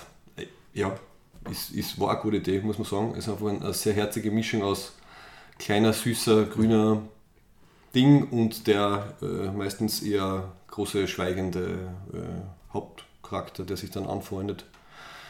Und dieser John Favreau, der das created und geschrieben hat, scheint ein ziemlicher, ziemliches Allround-Talent zu sein, weil der hat ja ganz, ich habe das Gefühl, der hat überall seine Finger drin, in, in diversen Marvel, Marvel-Sachen oder halt diesen ganzen Superhero-Geschichten. Also ich glaube, er ist einfach ein Das heißt, er ist im Disney-Ökosystem drinnen. ich denke schon, und er ist, glaube ich, einfach so ein guter Handwerker. Also ich glaube, er ist so in die Richtung, so wie der Joss Whedon. Also ich glaube, man kann ihm einfach äh, ein Material geben und äh, es kommt sicher was Gutes raus. Also muss jetzt nicht genial sein, aber es wird sicher kein Schaß, so wie ja, Äh, diverse andere Star Wars Sachen. Die man Hat der Joss Whedon den einen Film gerettet, dieses Justice League-Ding? Ja Was gut, da hat er glaube ich ein paar, ein paar Rewrites gemacht, aber ich weiß nicht, ob da wirklich was zum Retten war. Ja. Aber ich glaube, ich, denke mal, das ist aber äh, ein, ein Filmmensch, der halt solide Arbeit ab, abliefert und ich finde, das merkt man beim Mandalorian voll. Ja. Also er hat genau die, die Stärken von Star Wars genommen, halt dieses, dieses leichte Western-Setting, dieses ist Lone Gunman und so. Aber es ist wie so ein Sergio Leone-Film Ja. teilweise. Ne?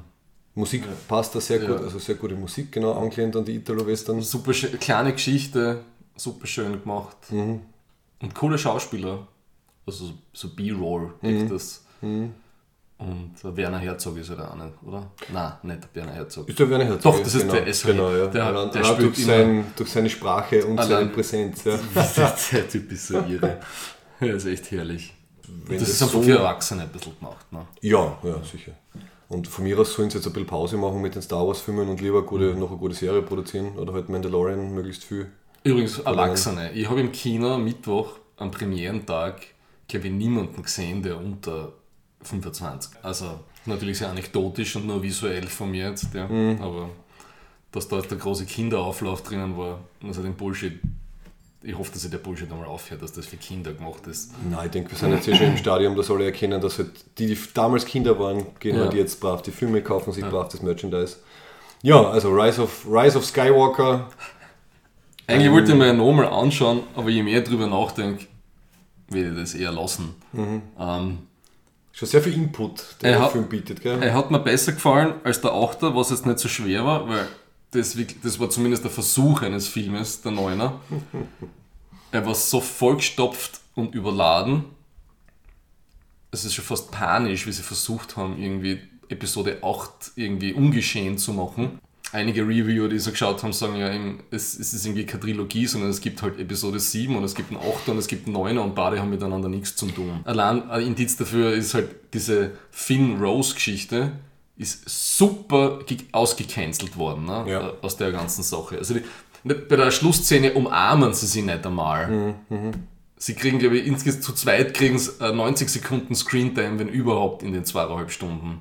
das größte Problem vom Neuner ist die Existenz des, des Achters und ich kann im Nachhinein immer noch nicht verstehen, warum Abrams und Co. nicht bei Force Awakens einen, einen Plan gehabt haben und Ja. halt sagen, okay, lieber Regisseur vom nächsten Film, du kannst gewisse Freiheiten haben, aber bitte, das ist der grobe Plan, wir müssen dahin, das haben sie meiner Meinung nach nicht gehabt. Sie Also, bräuchten so einen, so einen Masterplot, Master Chief, wie, wie den Typ vom, vom, vom MCU halt. Ja, ne? genau. Der hätte es durchgeplottet. Und dann hätte es nicht passieren können. Ein Grund, warum eben jetzt der Neuner so, so, so dicht ist und so ein bisschen überfordernd ist, dass sie halt ganz schnell ganz viel neue Handlung reinbringen haben müssen. Ja. Weil halt Snoke sich im, im Achter als doch nicht relevant entpuppt hat und jetzt haben sie halt dann den Imperator als neuen Bösewicht gebraucht und dann gibt es halt irgendwie 30 Minuten oder so Exposition, warum der Imperator und was er will und dann wird er halt neu etabliert und, und das nimmt dann schon mal so viel weg. Ich habe ich hab ein paar nette Theorien gehört, dass es gut wäre, wenn sie einfach gesagt hätten, es geht sich nicht aus in einem Film, sondern sie, es muss halt eine Quadrilogie werden und sie bauen schön im, im, im Neuner das auf und machen es dann im Zehner fertig und so war es halt sehr durchgerusht. Glaubst du wirklich, Ganze. dass Disney die Skywalkers in, in Ruhe lassen wird die nächsten 20 Jahre? Nein, aber ich glaube, eine kleine Pause wird es jetzt einmal geben. Ja. Also ein bisschen abkühlen lassen. Wer weiß, vielleicht kommt dann der George Lucas zurück und wird gefeiert als Ja. äh, the Das ist das, die, die waren so underwhelming, die letzten zwei Teile, dass wirklich jetzt die Leute, George, was ich so ein bisschen so gelesen habe, George Lucas fragen, wie er es nicht gemacht hätte. Mhm. Eigentlich wollte von ihm keiner mehr was wissen nach den Prequels und jetzt kriegt er dadurch ein bisschen wieder mehr Credibility. Ich glaube, er Was, ein was bisschen, ja. erschütternd ist, muss ich sagen. Und da, dass die, dass die Prequels jetzt ein bisschen so neu beurteilt werden und so, sie die Leute suchen ja jetzt wieder, was da für Qualitäten drinnen waren Ja, und ja. so. Und ja, Es ist aber alles auf einem Storytelling-mäßig auf einem sehr, sehr niedrigen Niveau halt. Ne? Also wunderschön zum Anschauen, Unmengen an Geld dahinter. Super Schauspieler, aber eben das Grundgerüst einer soliden Geschichte haben sie einfach nicht hingekriegt. ich kann mich noch erinnern, ich bin ähm, neben dem Georg gesessen im Kino und ich glaube, nach 20 Minuten wollte ich das erste Mal rüber zu ihm und sagen, uh, Achtung, jetzt startet der erste Fetch Quest. Also so diese, dieses Computerspielproblem, wenn man keine gute Handlung hat, dann schickt man halt den, den, den Hauptcharakter, um irgendwas zu holen, das er braucht. Und Star Wars äh, 9 war eine Serie von Fetch Quests. So ein bisschen Schnitzeljagd, aber nicht besonders spannend. Ja, ich meine, gut, am, am Ende eine Flotte von Sternenzerstörern und auf einmal hat jeder Sterne- Sternenzerstörer einen Planetenkiller unten montiert. Of course they do! Ja. Ich, meine, ich finde, ich find, das passt wieder zu unserem Internet- und Bitcoin-Thema, weil es heißt, der Palpatine hat endlich dezentralisiert. Also er hat irgendwie erkannt, ein großes Ding mit einer Wumme funktioniert nicht, sondern wir machen einfach 1000 dezentrale Wummen. Diese neuen Super-Sternzerstörer sind alle praktisch den Boden herausgefahren und überall steht normale Crew drinnen. Ja? Was tun die da? Was haben die Jahr, Jahrzehnte, waren die im Boden und leben dort auf diese Schiffe? Oder sind, das sind ja nicht Klone. Woher kommen die? Was, wie geht das? das sobald du darüber zum Nachdenken anfängst, Dann äh, fällt es auseinander. Ja. es ist, und vor allem diese, diese Siths, diese Szenen mit dem Imperator, Start a ritual. Ja. Und, und alle dann irgendwie hinten umhupfen in ihre Ja. schwarzen Roben. Ja, tausende von, von, von Sith, wo man Ja. nicht weiß, wer- ist das? Das ist schon ein Warum bisschen düster da unten. Was machen die da die ganze Zeit? Sitzen die ganze Zeit im Atrium und, und jubeln dem, dem Imperator zu. Also das, sie haben ja, sie haben es nicht einmal versucht, das irgendwie zu erklären. Das ist, gut, das haben wir jetzt wirklich wieder im, im Märchenterritorium, oder? Also Star Wars als, als Märchen Mhm. Ja. und die Dinge sind einfach so, wie sie sind. Was ich finde, was gut funktioniert hat, wie bei den, bei den anderen, war halt so die Chemie zwischen den, den, zwischen den Hauptdarstellern. Mhm. Also das haben sie wieder recht gut hingebracht. Also Finn, Ray, Poe und dann diese neue, diese ähm, ehemalige äh, äh, Scavenger-Freundin von Poe oder so. Also das haben sie ganz gut Die, gemacht. Car- die, die Carrie Russell spielt. Ne? ich Diese ich weiß nicht, wie sie heißt, aber ja. Die hat, Die hat- die hat- die meistens unter einer Maske. Die hätte Film, du siehst eigentlich nur einmal ihre Augen, glaube ich. Ja, ah ja, die die, ist, mehr ja. Screentime. Die haben ein bisschen eine Chemie gehabt. Ne? Richtig, Vor allem genau. am Schluss, äh, das war ein bisschen lustig. Ja, Ja, ja. Und es war so ein Hauch von, naja, Romantik übertrieben. Aber, aber zumindest ein bisschen, ja. ein ja. bisschen eine Ebene und dann haben wir endlich diesen Romeo und Julia Kuss gekriegt da Mhm. am Schluss. Äh, Ja. bei Kylo. Es war wirklich wie Romeo und Julia. Ne? Der eine glaubt, der andere ist tot und, Ja, ja. und dann stirbt der andere und der andere wacht wieder auf. Äh, Es ist, ja. Genau. Und die Ray hat am Schluss ein gelbes Lichtschwert. das ist eine Farbe, die hatten wir noch nicht. Und das ist irgendwie symbolisch für die Mischung aus gut und dunkle Seite, oder? Also so, der Georg kennt sich aus, ich habe dann Shoutout zu Georg noch einmal, unserem, unserem ähm, Nerdquiz-Profi und so weiter. Also er hat gemeint, das ist halt im Extended Universe oder so, im, im erweiterten Nicht-Kanon ist es halt so ein Symbol für halt die Vermischung von der dunklen und der hellen Seite. Eben, also der, der Chris Duckman hat aber auch gesagt, den habe ich mir die Review halt angeschaut, sein Spoiler-Review, das, und das, das finde ich hat er voll recht, wenn er sagt, also, dass die Ray komplett underwritten ist. Ne? Das ist echt ein Problem, dass die im Achter überhaupt keine Aufmerksamkeit gekriegt hat und irgendwie auf dieser depperten Insel umhupft. Ja, da haben sie Zeit für einen, für einen Look braucht auch. Ja, und die wieder, oh, aber der Luke in dem Teil, im Neuner, widerspricht ja komplett dem Luke im anderen. Allein, er wirft den Lightsaber bei der Insel auf und im Neuner sagt er, oh, da muss man aufpassen mit sowas, sowas ist wertvoll. Und Ja. dann denke ich mir, what the fuck. Ich weiß nicht, ob das lustig hätte sein sollen, aber es war halt eindeutig der, der Meta-Kommentar so, wir wissen, dass im letzten Film die Sachen nicht gut funktioniert haben. Hey, ich habe es eh nicht so gemeint. Also mir ist das irgendwie so vorkommen, dass das sowohl der Regisseur als auch der Ja. Charakter irgendwie gesagt haben. Ich meine, ich habe viel gelacht. Wahrscheinlich nicht bei Sachen, die lustig gemeint waren. Also das war so, I'm the traitor, oh, I know what the traitor is, und dann wird der eine Typ gleich erschossen. Äh, Das, das, das, waren so, das war so rushed alles. Ja, sie haben, sie haben sehr viel von diesem, von diesem Banter irgendwie drinnen gehabt, Ja. also zwischen den Hauptcharakteren. Also dieses ganz schnelle, Ja. ähm, wir sind Kumpel und wir, wir machen Scherze. Ja. Wobei, ich kann mich erinnern, leider die einzige Szene, wo ich wirklich laut gelacht habe, war, wo sie eben von dieser ähm, Scavenger-Freundin auf dem Planeten aufgehalten werden und sie dann dem Poe vorwerfen, so, what, you were a scavenger? Und seine hundertstel Sekunden Reaktion zum Finn ist natürlich, you were a stormtrooper? We can do this all night. Also das war, Ja. also, ja, diese Dreierkonstellation, die Witzchen haben ganz gut funktioniert. Na, sonst waren viel Sachen, wo ich mir gedacht habe, ah, ich weiß, das soll lustig sein, aber Ja. das Publikum war relativ. Was Ach, war's dieses, bei dir? dieses verdammte kleine Ding da, was den, äh, äh, äh, den 3PO, C3PO Gehirn operiert hat, das war so nicht lustig, finde ich, wie das so. Ah, so- so Mini- so Mini-Wesen, ja. Ja. Das war für die Kinder, die nicht im Kinosaal waren. Ja, genau. Und wahrscheinlich kann man dann irgendeine Actionfigur damit verkaufen. Und einen neuen Roboter haben wir jetzt, diesen Conehead oder wie auch immer, der, wenn ich richtig gelesen habe, vom J.J. Abrams gesprochen wurde, unter Anführungszeichen. Viel hat er eh nicht gesagt. Und der Lando Calrissian, das war so reiner Fanservice. Ja, der war ja. so unnötig. Ich habe teilweise das Gefühl gehabt, der Schauspieler kann sich gar nicht mehr richtig bewegen. Vielleicht haben sie ihn wirklich aus der, aus der Pensionierung halt noch rausgeholt. Wobei, es stimmt, also ich finde, es war viel Fanservice dabei und auch halt der Versuch, jetzt neun Filme irgendwie zusammenzuschweißen, oder? Also Ja. so Anfang und Ende zusammenzubringen. Allein wie, das, wie, denn, wie, sie den alten X-Wing da aus dem Seetang, aus, diesem, aus dieser Schlucht rausholt. Oder dass sie zum Beispiel, also das ärgste Fanservice, aber irgendwie auch ganz lieb, finde Ja. war, dass halt ähm, der Chewie kriegt, er kriegt am Ende eine Medaille, kannst du dich erinnern? Weil er famously in A New Hope war der Einzige, der bei der großen Zeremonie am Ende keine Medaille gekriegt hat. Ach so, das kann ich Und sehr viele Fans Aha. sagen seit damals so, hey, wieso kriegt er keine? Das ist eine Frechheit. Mhm. Und am Ende in, in einer kleinen Nebenszene kriegt er eine Medaille überreicht. Und das, Das war eindeutig Meta-Ebene. Ähm, ja. Das passt auch gut zu einem Punkt, dass der Chris Duckman gesagt hat, er hat das Gefühl, Disney hat zu viel auf die Fans gehört und hat sich nicht geschert, auch gescheite Geschichte zu machen Mhm. und hat irgendwie, ah, gefällt euch das? Ah, dann machen wir es so. Ah, gefällt euch nicht? Ändern wir das. Kann leicht sein, ja. Und das war immer für viel Filme und Serien ein Problem. Warum sie die Leia nicht sterben haben lassen im Achter, Das war das zweite Problem vom Film, meiner Meinung nach, dass sie halt sie noch verwenden haben wollen oder müssen und das halt zusammengebastelt haben aus, aus alten Szenen oder halt schon gedrehten Szenen, die sie dann nicht verwendet haben, die sie dann recycelt haben. Es war, es war okay, finde ich. Also sie haben es halbwegs elegant gelöst.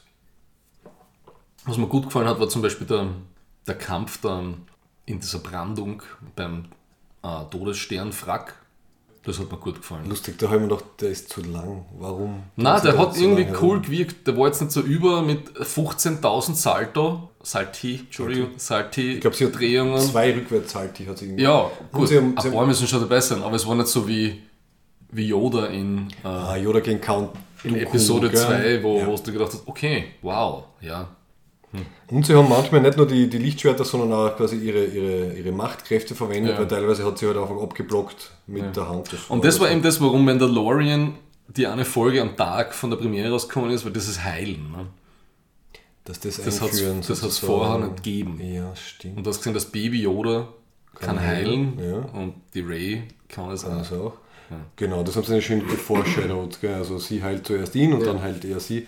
Ich meine, es war, es war sehr vorhersehbar, dass er dann stirbt. Also ich glaube nicht, dass irgendwer im, im Publikum glaubt hat, dass jetzt beide dann Ich glaube, manche Leute hätten sich schon mehr erhofft. gehofft. gehofft. natürlich, natürlich. Aber das, ich finde, das war dann klar. Die, die Go Kylo Ren Posts haben sie echt. Oh, ja, die Trauer, jetzt gibt es eine Trauerphase bei uns in der Track in der Gruppe. Deep Grief, würde ich sagen. Ja. Was aber eben sehr nett war, also sie haben schon ein paar Sachen geschafft, wo sie jetzt so einen, einen Aufbau und dann einen Payoff gemacht haben, also das mit dem Heilen. Und auch das, dass man halt ganz am Anfang schon gesehen hat, dass sie, der Kylo und die Ray so eine starke Verbindung haben, dass sie halt Materie zwischen sich hin und her transportieren können. Ich glaube, am Anfang ist es auch irgendeine Kette, die er ihr Mhm. quasi vom, vom Hals reißt, obwohl sie auf unterschiedlichen Planeten sind. Und dass sie ihm dann halt am Ende den, das Lichtschwert transferiert, Mhm. Ja. das habe ich sehr nett gefunden. Und Aber das hat hat so einen, er hat so einen Knicks dann gemacht, kannst du erinnern? Also Ja, er steht dann innerhalb seiner, seiner ehemaligen Untergebenen, macht einen Knicks, so, Mhm. ha, jetzt habe ich ein Lichtschwert. Und dann, Die Knights of Ren sind völlige Waschlappen. Die tun nix. Die laufen immer nur in sehr lustigen Kostümen herum und dann werden sie gemetzelt. ja, das habe ich auch sehr schade gefunden, dass da nicht ein bisschen was neu erklären und so. Genauso wie die Imperial, Im- Emperor Guard ne, im 8. Die bin auch- Aber das war ziemlich, zumindest, also der, dieses Ray äh, Kylo-Ding hat mir im 8. am besten gefallen. Das war super, das hat funktioniert. Ja. Wo du merkst, eben, dass sie da, wie du sagst, Sachen hin und her verschieben. Und das auf einmal nass ist, obwohl sie war, obwohl er eigentlich im Mhm. Genau, Trockenen das steht damals und schon super aufgebaut. Ja. Und, auch die, und auch diese, die, die Das war das Einzige, was mir am Verbindung, 8. wirklich gut gefallen hat. Also die, die zwei haben, also die Daisy Ridley und der äh, Adam Driver, Driver, sind ja. super zusammen. Ja. Und weil es sagt Sturmtruppler, äh, es hat zum, zum ersten Mal in Star Wars hat ein Sturmtruppler getroffen.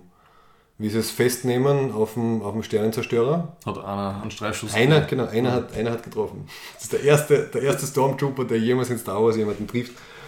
Das war, weil vorher rennen sie ja durch die Gänge Das und stimmt, die Kamera ja. fährt so nach hinten und du siehst nur, wie die, wie die Stormtrooper der Reihe nach äh, zu Boden fallen. Ähm, gut, aber vielleicht war das, Das ist ja irgendwie traditionell. Ja, genau, ein traditioneller Insider-Schmäh dann. Da haben wir, das war dann bei Mandalorian. Das ist mir dann erklärt worden von den richtigen Star Wars Nerds, ich bin ja keiner. Wo es de- den, den Werner Herzog da schießen, in der Bar, da kommen ja diese schwarzen Stormtrooper. Und das sind die aus Rogue One, das sind die, die wirklich was treffen. Das sind, Mhm. Ah, die, okay. Das sind die Advanced.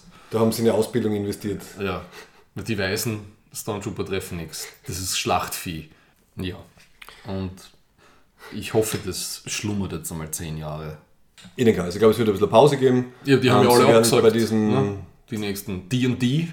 Gut, die haben abgesagt, weil es so eingefahren sind mit äh, Ja, Game of die haben Thrones. gedacht, we're not touching this again. Ja. Aber, äh, wir, haben das, wir haben Game of Thrones runterklärt. Wir wollen jetzt nicht nur Star Wars an mit dem auch noch bekleckern. Ja. Der Ryan Johnson hat ja auch schon ab, also diese, die eine Trilogie haben sie ja auch schon gecancelt. Ja, Gottes Ja. Willen, das war ja hoffentlich klar, ja. Also nach dem, nach dem Last Jedi. Ich meine, ich hoffe, dass trotzdem diese, diese Nebenfilme halt irgendwie, äh, weil zum Beispiel ein Obi-Wan Kenobi-Film, warum nicht? Oder ein Boba Fett-Film, also das sind ja, glaube ich, Themen, wo man nicht so viel falsch machen kann. Aber es hat keine weitere Ankündigung gegeben, oder? Für Nein, ich weiß nicht. Trilogie. Also ich glaube, für die Großen nicht. ja. Wer weiß du, vielleicht wird es dann alles nur mit Disney Streaming und dann machen sie halt einen, einen Obi-Wan Kenobi Fernsehfilm.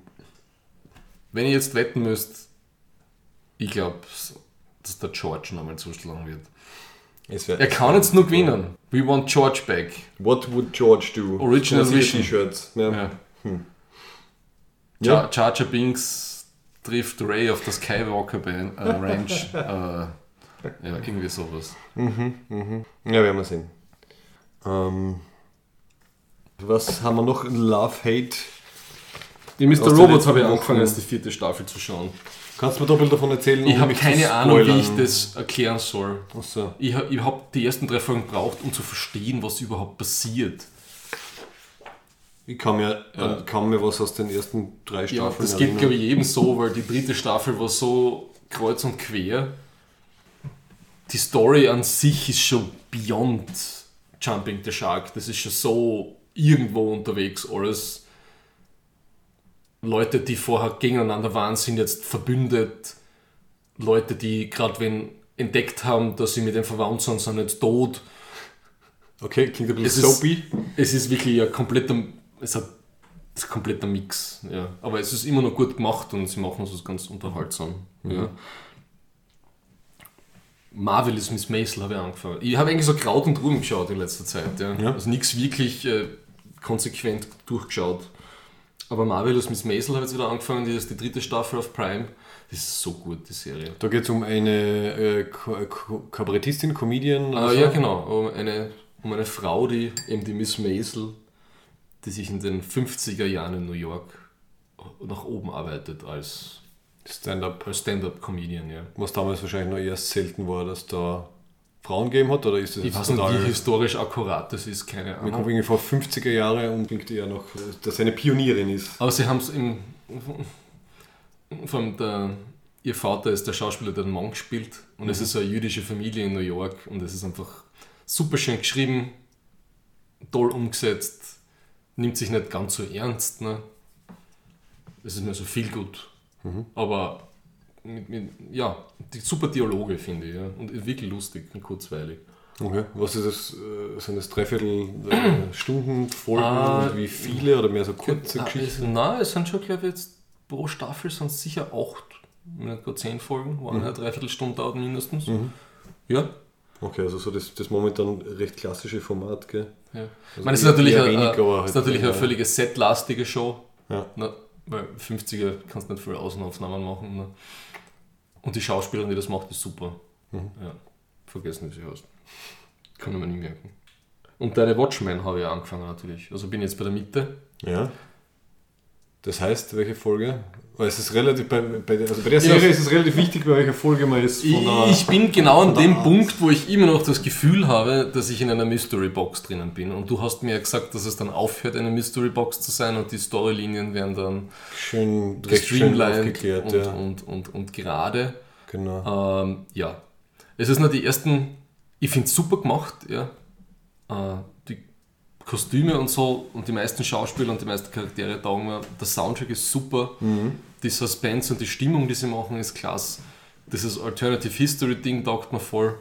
Das Einzige, was mir am wenigsten taugt, ist diese, die Hauptcharakterin, die, die wie heißt sie, Black, äh, Black Lightning? Nein. Sister Knight, Das ist glaube ich. völlig daneben. Sister Knight. Aber sie hat, sie hat ein schwarzes Nonnengewand quasi an, ja, deswegen kommst du auf das. Die, die, die finde ich, da finde ich die Schauspielerin extrem schwach. Ah, also das ist diese Regina King, Die die, spielt eben diese Angela Aber oder Sister Knight. Die finde ich echt nicht gut. Wirklich? Nein, die finde ich, find ich mir, mir taugt der Typ, der den Whale spielt, ist super. Den White? Der, Whi- den White, I'm sorry. Also ja. den Jeremy Irons. Der Jeremy, ja, ja, der, gut, der das ist ja ein, ein super. Urgestein. Ja. Dann der Typ, der den ihren Detektivkollegen spielt, mit dieser Schimmermaske, der ist super. Und Also den, den, den Looking Glass, den dann die, die FBI-Agentin immer als Mirror Guy äh, Ja. bezeichnet, um ihn zu ärgern. Ja. Und sie, die Federal Agent, die dann nach Tulsa fährt, ist auch super. Genau, das ist die, Ja. ähm, die wir quasi indirekt schon kennen aus, aus Comic und Co., weil das halt die, die zweite Silk Spectre ist und halt äh, Die ist auch jetzt super. anscheinend eine vigilante Jägerin statt äh, selber noch eine. Ja. Die ist ja gut. Aber wenn du, ich schaue auf jeden Fall weiter, Mhm. aber ab, ab der dritten Folge habe ich mir gedacht, Gott, es tauchen dauernd neue Charaktere auf, nichts wird erklärt, Dialoge werden in der Mitte abgebrochen, ich werde die ganze Zeit irgendwie, irgendwie so auf die Rampe raufgeschoben. Ah, ja, schönes Bild. Und dann schaue ich so im Abspann im dritten, in der dritten Folge Lindelof, ne? Ich denke mir, fuck, den Namen kenne ich woher. It's lost again. Der David It's a fucking ähm, mystery box. Und dann war ich schon kurz davor und oh mein Gott, na, aber eigentlich Mhm. war das, dafür war die Serie dann wieder zu gut, dass man sagt, okay, müssen es wegen dem wegschmeißen. Ich habe mich, ich hab mich genau in, in Erinnerung an das, dass, dass du das sagst und Ja. ähm, habe mir ein paar Interviews angeschaut halt mit ihm und, und ich finde die Entstehungsgeschichte ganz interessant. Also der David Lindelof ist anscheinend ein riesengroßer Watchmen-Fan. Er beschreibt in einem Interview, dass irgendwie wie er 13 Jahre alt war, kommt irgendwie sein Vater in sein, in sein Zimmer rein, legt ihm Watchmen auf den Tisch und sagt, you're not ready for this und geht wieder raus. Ähm, also er wird ein Riesenfan von dem Comic und sagt er selber von sich, dass er ähm, das, was er eben immer macht, also was du als Lost und so kritisierst oder halt in, in, in Details kritisierst, dieses, dieses non-lineare Storytelling, dieses, dieses Springen zwischen Charakteren und dieses bisschen Mystery Box, das hat er nach seinen äh, Angaben quasi aus Watchmen gelernt. Und er, er, er, er kopiert irgendwie seit, seit Jahren Watchmen, weil er so drauf steht. Also das kommt irgendwie aus dem, sagt er selber. Ja, ja. Und wer, er war halt irgendwie der Riesenfan. Und ihm ist es dann mehrmals angeboten worden, dass Ja. er halt irgendwie die Serie macht und irgendwie beim dritten Mal fragen hat er dann gesagt, ja, zuerst hat er es irgendwie nicht so richtig traut. Und was man dann halt in der mit der fünften, warte mal, die fünfte und dann die siebte Folge vor allem, na die sechste und die achte, genau. Äh, da geht es dann wirklich los, dass die, sie dann halt die Geschichten von Charakteren relativ sauber in einem durch äh, erklären.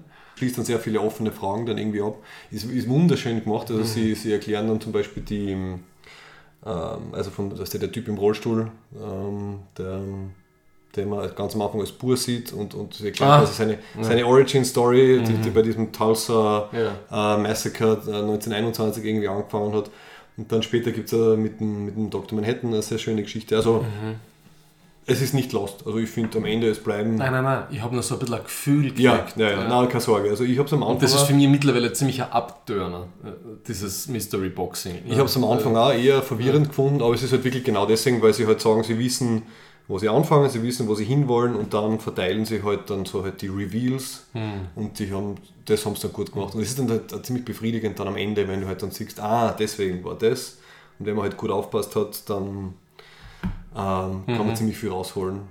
Und wenn es dann halt auf YouTube schaust, also es gibt dann Leute, die analysieren dann halt wirklich eine Stunde lang eine Folge und es ist ja wirklich so viel drinnen. Also die, also von, von Parallelen zu halt zum Originalcomic, zu irgendwelchen Symbolismen, zu Wie historischen? Sachen. Also die Parallel, es ist ja nicht, es ist ja ein, ein, eine Art Remix-Sequel vom originalen Comic. Und das heißt, es sind dann halt immer wieder Anspielungen drinnen, die halt ein bisschen besser versteckt sind. Ach so. äh, Im Vergleich zu halt ganz eindeutigen Sachen. Ja. Und also mir hat mir jetzt extrem taugt. Also neben For, For All Mankind und Mandalorian ist, ist Watchmen war in, Ende dieses Jahres war, war sicher eine von meinen Lieblingsserien. Ähm, Serien. Ursprünglich, also in den ersten Interviews, die ich gefunden habe, hat der Lindelof gemeint, er, er hätte es gerne als abgeschlossene Geschichte und will eigentlich nicht weitermachen. Aber jetzt in letzter Zeit taucht es öfter auf, dass er sagt, ja, also man, wenn die Nachfrage irgendwie sehr groß ist und wenn ihm wirklich was Gutes, eine gute zweite Staffel einfällt oder jemandem anderen, dann könnte er sich vorstellen, dass das halt dann irgendwie weitergeht. Und er sieht einmal die erste Staffel als abgeschlossen an, aber wenn es halt ein großer Erfolg ist, dann ja. Aber er will halt nicht eine, eine zweite Staffel, eine Geschichte erzählen, wenn sie nicht, wenn sie nicht, wenn sie nicht passt. Und bei HBO, die sind, gut, wenn wir jetzt nicht gerade von Game of Thrones reden, ne, haben die relativ gutes Gefühl dafür, Ob sie ob äh, was was, weitermachen können oder nicht. Ja, Ja, ja. Also wenn sie in der Qualität das schaffen, das, also ich würde schon gern sehen. Mhm. Ja, aber sonst kann man eigentlich wenig drüber reden, ohne dass man wirklich die, die, die Leute spoilert. Aber ich finde es sehr elegant gemacht, also einfach also Dinge. Dinge wiederverwenden, die wir, die wir halt schon kennen, Dinge weiterverarbeiten. Ja, aktuelle Sachen reinbringen. Also der, der, ganze äh, White Supremacy-Bezug, Mhm. der halt drinnen ist. Zum Beispiel das mit Tulsa, das was 1921, das habe ich nicht gewusst. Ja, das, Also, das, dass war, da- das ist damals passiert. Dass ja. da so ein Programm mit 300 Tote war da auf dieser Black Wall Street. Ja, der Lindelof hat in, in einem Interview hat er gesagt, er hat, wie er das Angebot dann kriegt hat halt für die Serie, hat er gerade über das gelesen, hat dann gerade ein Buch drüber gelesen. Und er war auch ganz baff, dass er von dem noch nie, noch nie was gehört hat, weil es irgendwie da da, da, also das größte äh, rassistisch motivierte äh, Einzelverbrechen quasi in den USA in dem, in dem Zeitraum irgendwie war. Aber es ist irgendwie so untergegangen. Und dann hat er gemeint, er findet es interessant, halt auf dem die Origin-Story von einem Superhelden aufzubauen und halt diese ganze Familiengeschichte, also von 1921 bis 2019. Ähm, ja, finde ich, finde ich, finde ich echt ziemlich cool. Weil ein paar Sachen werden invertiert und, und überrascht und so.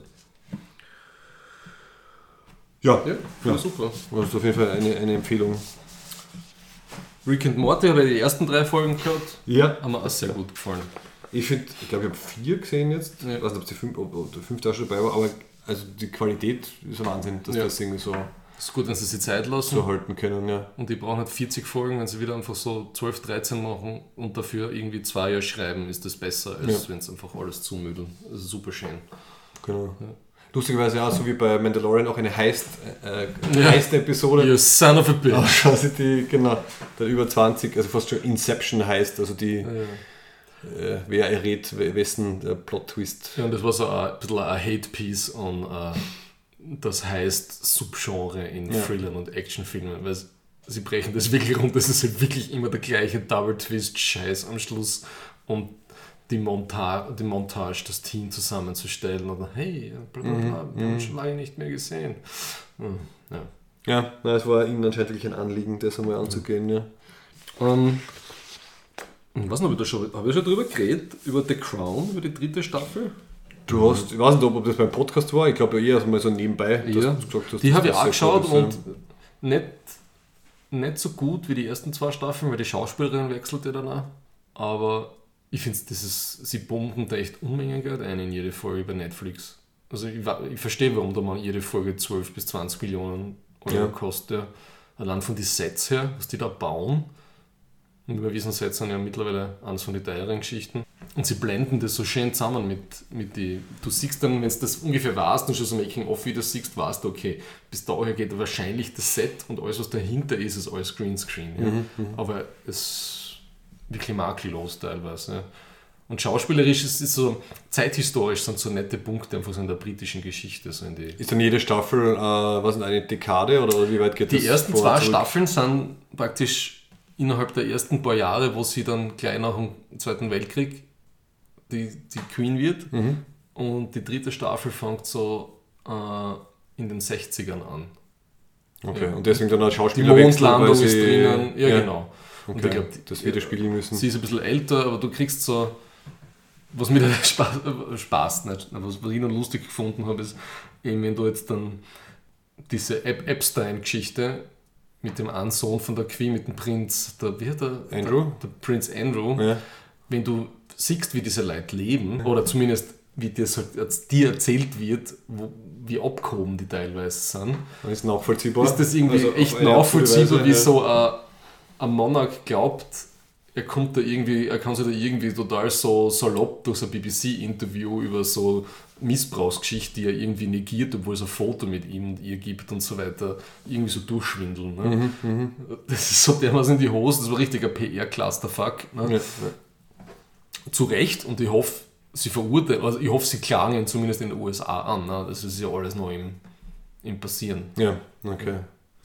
Ganz, also ich würde also ich würd gern über For All Mankind dann noch ein bisschen länger reden. Ich weiß nicht, wie viel hast du da gesehen? Ich habe noch gar nichts davon Gar gesehen. nichts? Nein, Okay, dann kann, ich, dann kann ich ein bisschen äh, Werbung dafür machen. mach Werbung dafür.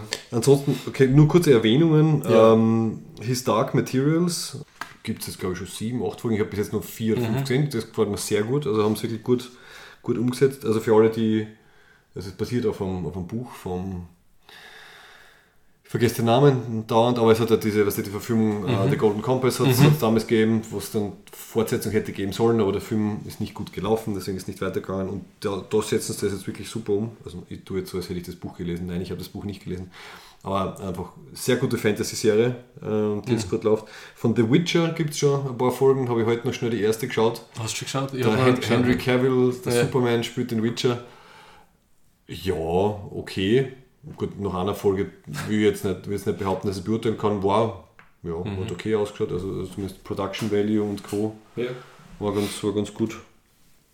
Und genau, und das erwähnte Silicon Valley, natürlich großartig wie immer. Und vor allem, ich, glaube, ich habe die erst, erst die ersten drei oder ersten vier Staffeln gesehen. Oder war da jetzt gerade die finale Jetzt Staffel? ist die jetzt, sechste. Und letzte, glaube ich. Gell? Kann leicht sein, ja. Und dann, eben, also mein, mein absoluter Liebling momentan ist eben dieses For All Mankind. Also die, glaube ich, momentan beste Serie von Apple Plus. Und von unserem, unserem wohlbekannten Ronald D. Moore. Äh, Also, also nicht alleine, aber hauptsächlich halt irgendwie, irgendwie geschrieben, also der halt Deep Space Nine und Battlestar Galactica und so weiter halt, halt dabei war.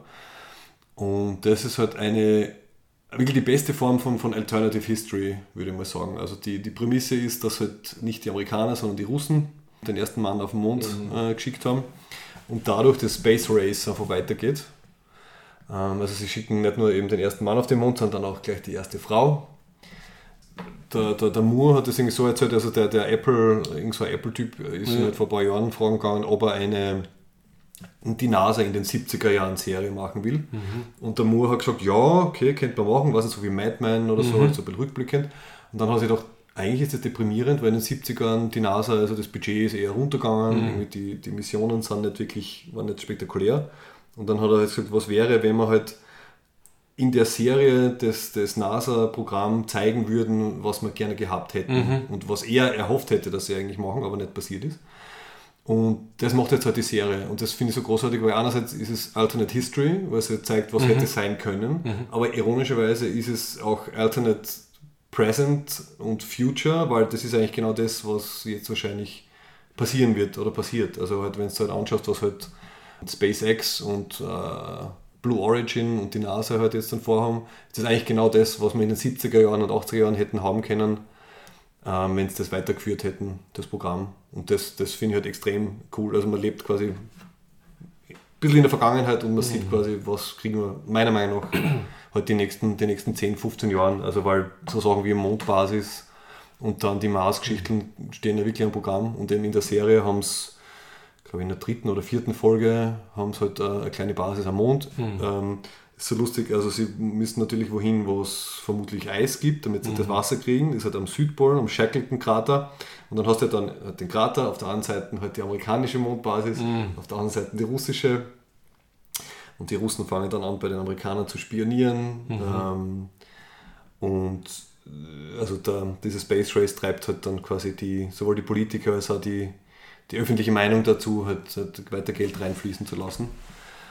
Das Und- klingt super. und es also wirklich großartig. Und vor allem sie ähm, schauen sie das halt dann auch gesellschaftlich und soziologisch an. Also eben dadurch, dass die Russen ziemlich schnell halt eine Frau auch als Astronautin haben und draufschicken, kriegt die, der ganze Gleichberechtigungs, ähm, äh, die ganze Gleichberechtigungswelle in den USA äh, einen, einen vollen Schub. Äh, also dann sind auch alle dafür, dass halt möglichst schnell Frauen in das, in das Space Program kommen, werden halt dann extra trainiert, weil der Nixon halt ankündigt, ja, keine Ahnung, in- wir, wir, in einem halben Jahr brauchen wir auch eine Frau am Mond.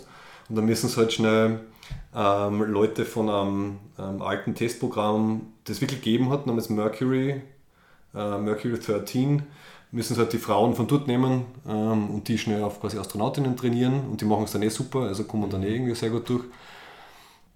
Und hast du zum Beispiel gewusst, es gibt das sogenannte ERA, das Equal Rights Amendment, das 1921 oder 1923 das erste Mal äh, äh, quasi aufkommen ist in den USA. Also halt wirklich ein Amendment zur Constitution, das halt irgendwie die, die Frauenrechte, also halt die Gleichberechtigung wirklich implementieren würde. Das wird in der Serie dann 1974 äh, implementiert, weil es müssen 38 Staaten müssen mindestens zustimmen. Und in der Realität ist das zum Beispiel immer noch nicht. Immer Du noch machst nicht den. Equal Rights Act, ne? Es, Amendment ist es, also es ist wirklich ein Amendment zur, zur Constitution. Vielleicht gibt es einen Act, Der der dann eine Rights Act ähnliche. war, praktisch diese Racial Equality Geschichte Martin Luther King und so weiter. und so Mhm, das, das war dann wahrscheinlich was anderes, aber wirklich, also es, ist, es wird dann quasi ein, ein, ein Zusatz zur Amer amerikanischen Verfassung in der Serie in den 70ern quasi eingebracht, das in Wirklichkeit noch nicht, noch nicht einmal jetzt drinnen ist. Also halt neben der technologischen Entwicklung, die weitergebracht wird, wird die ganze Gesellschaft halt einfach beeinflusst.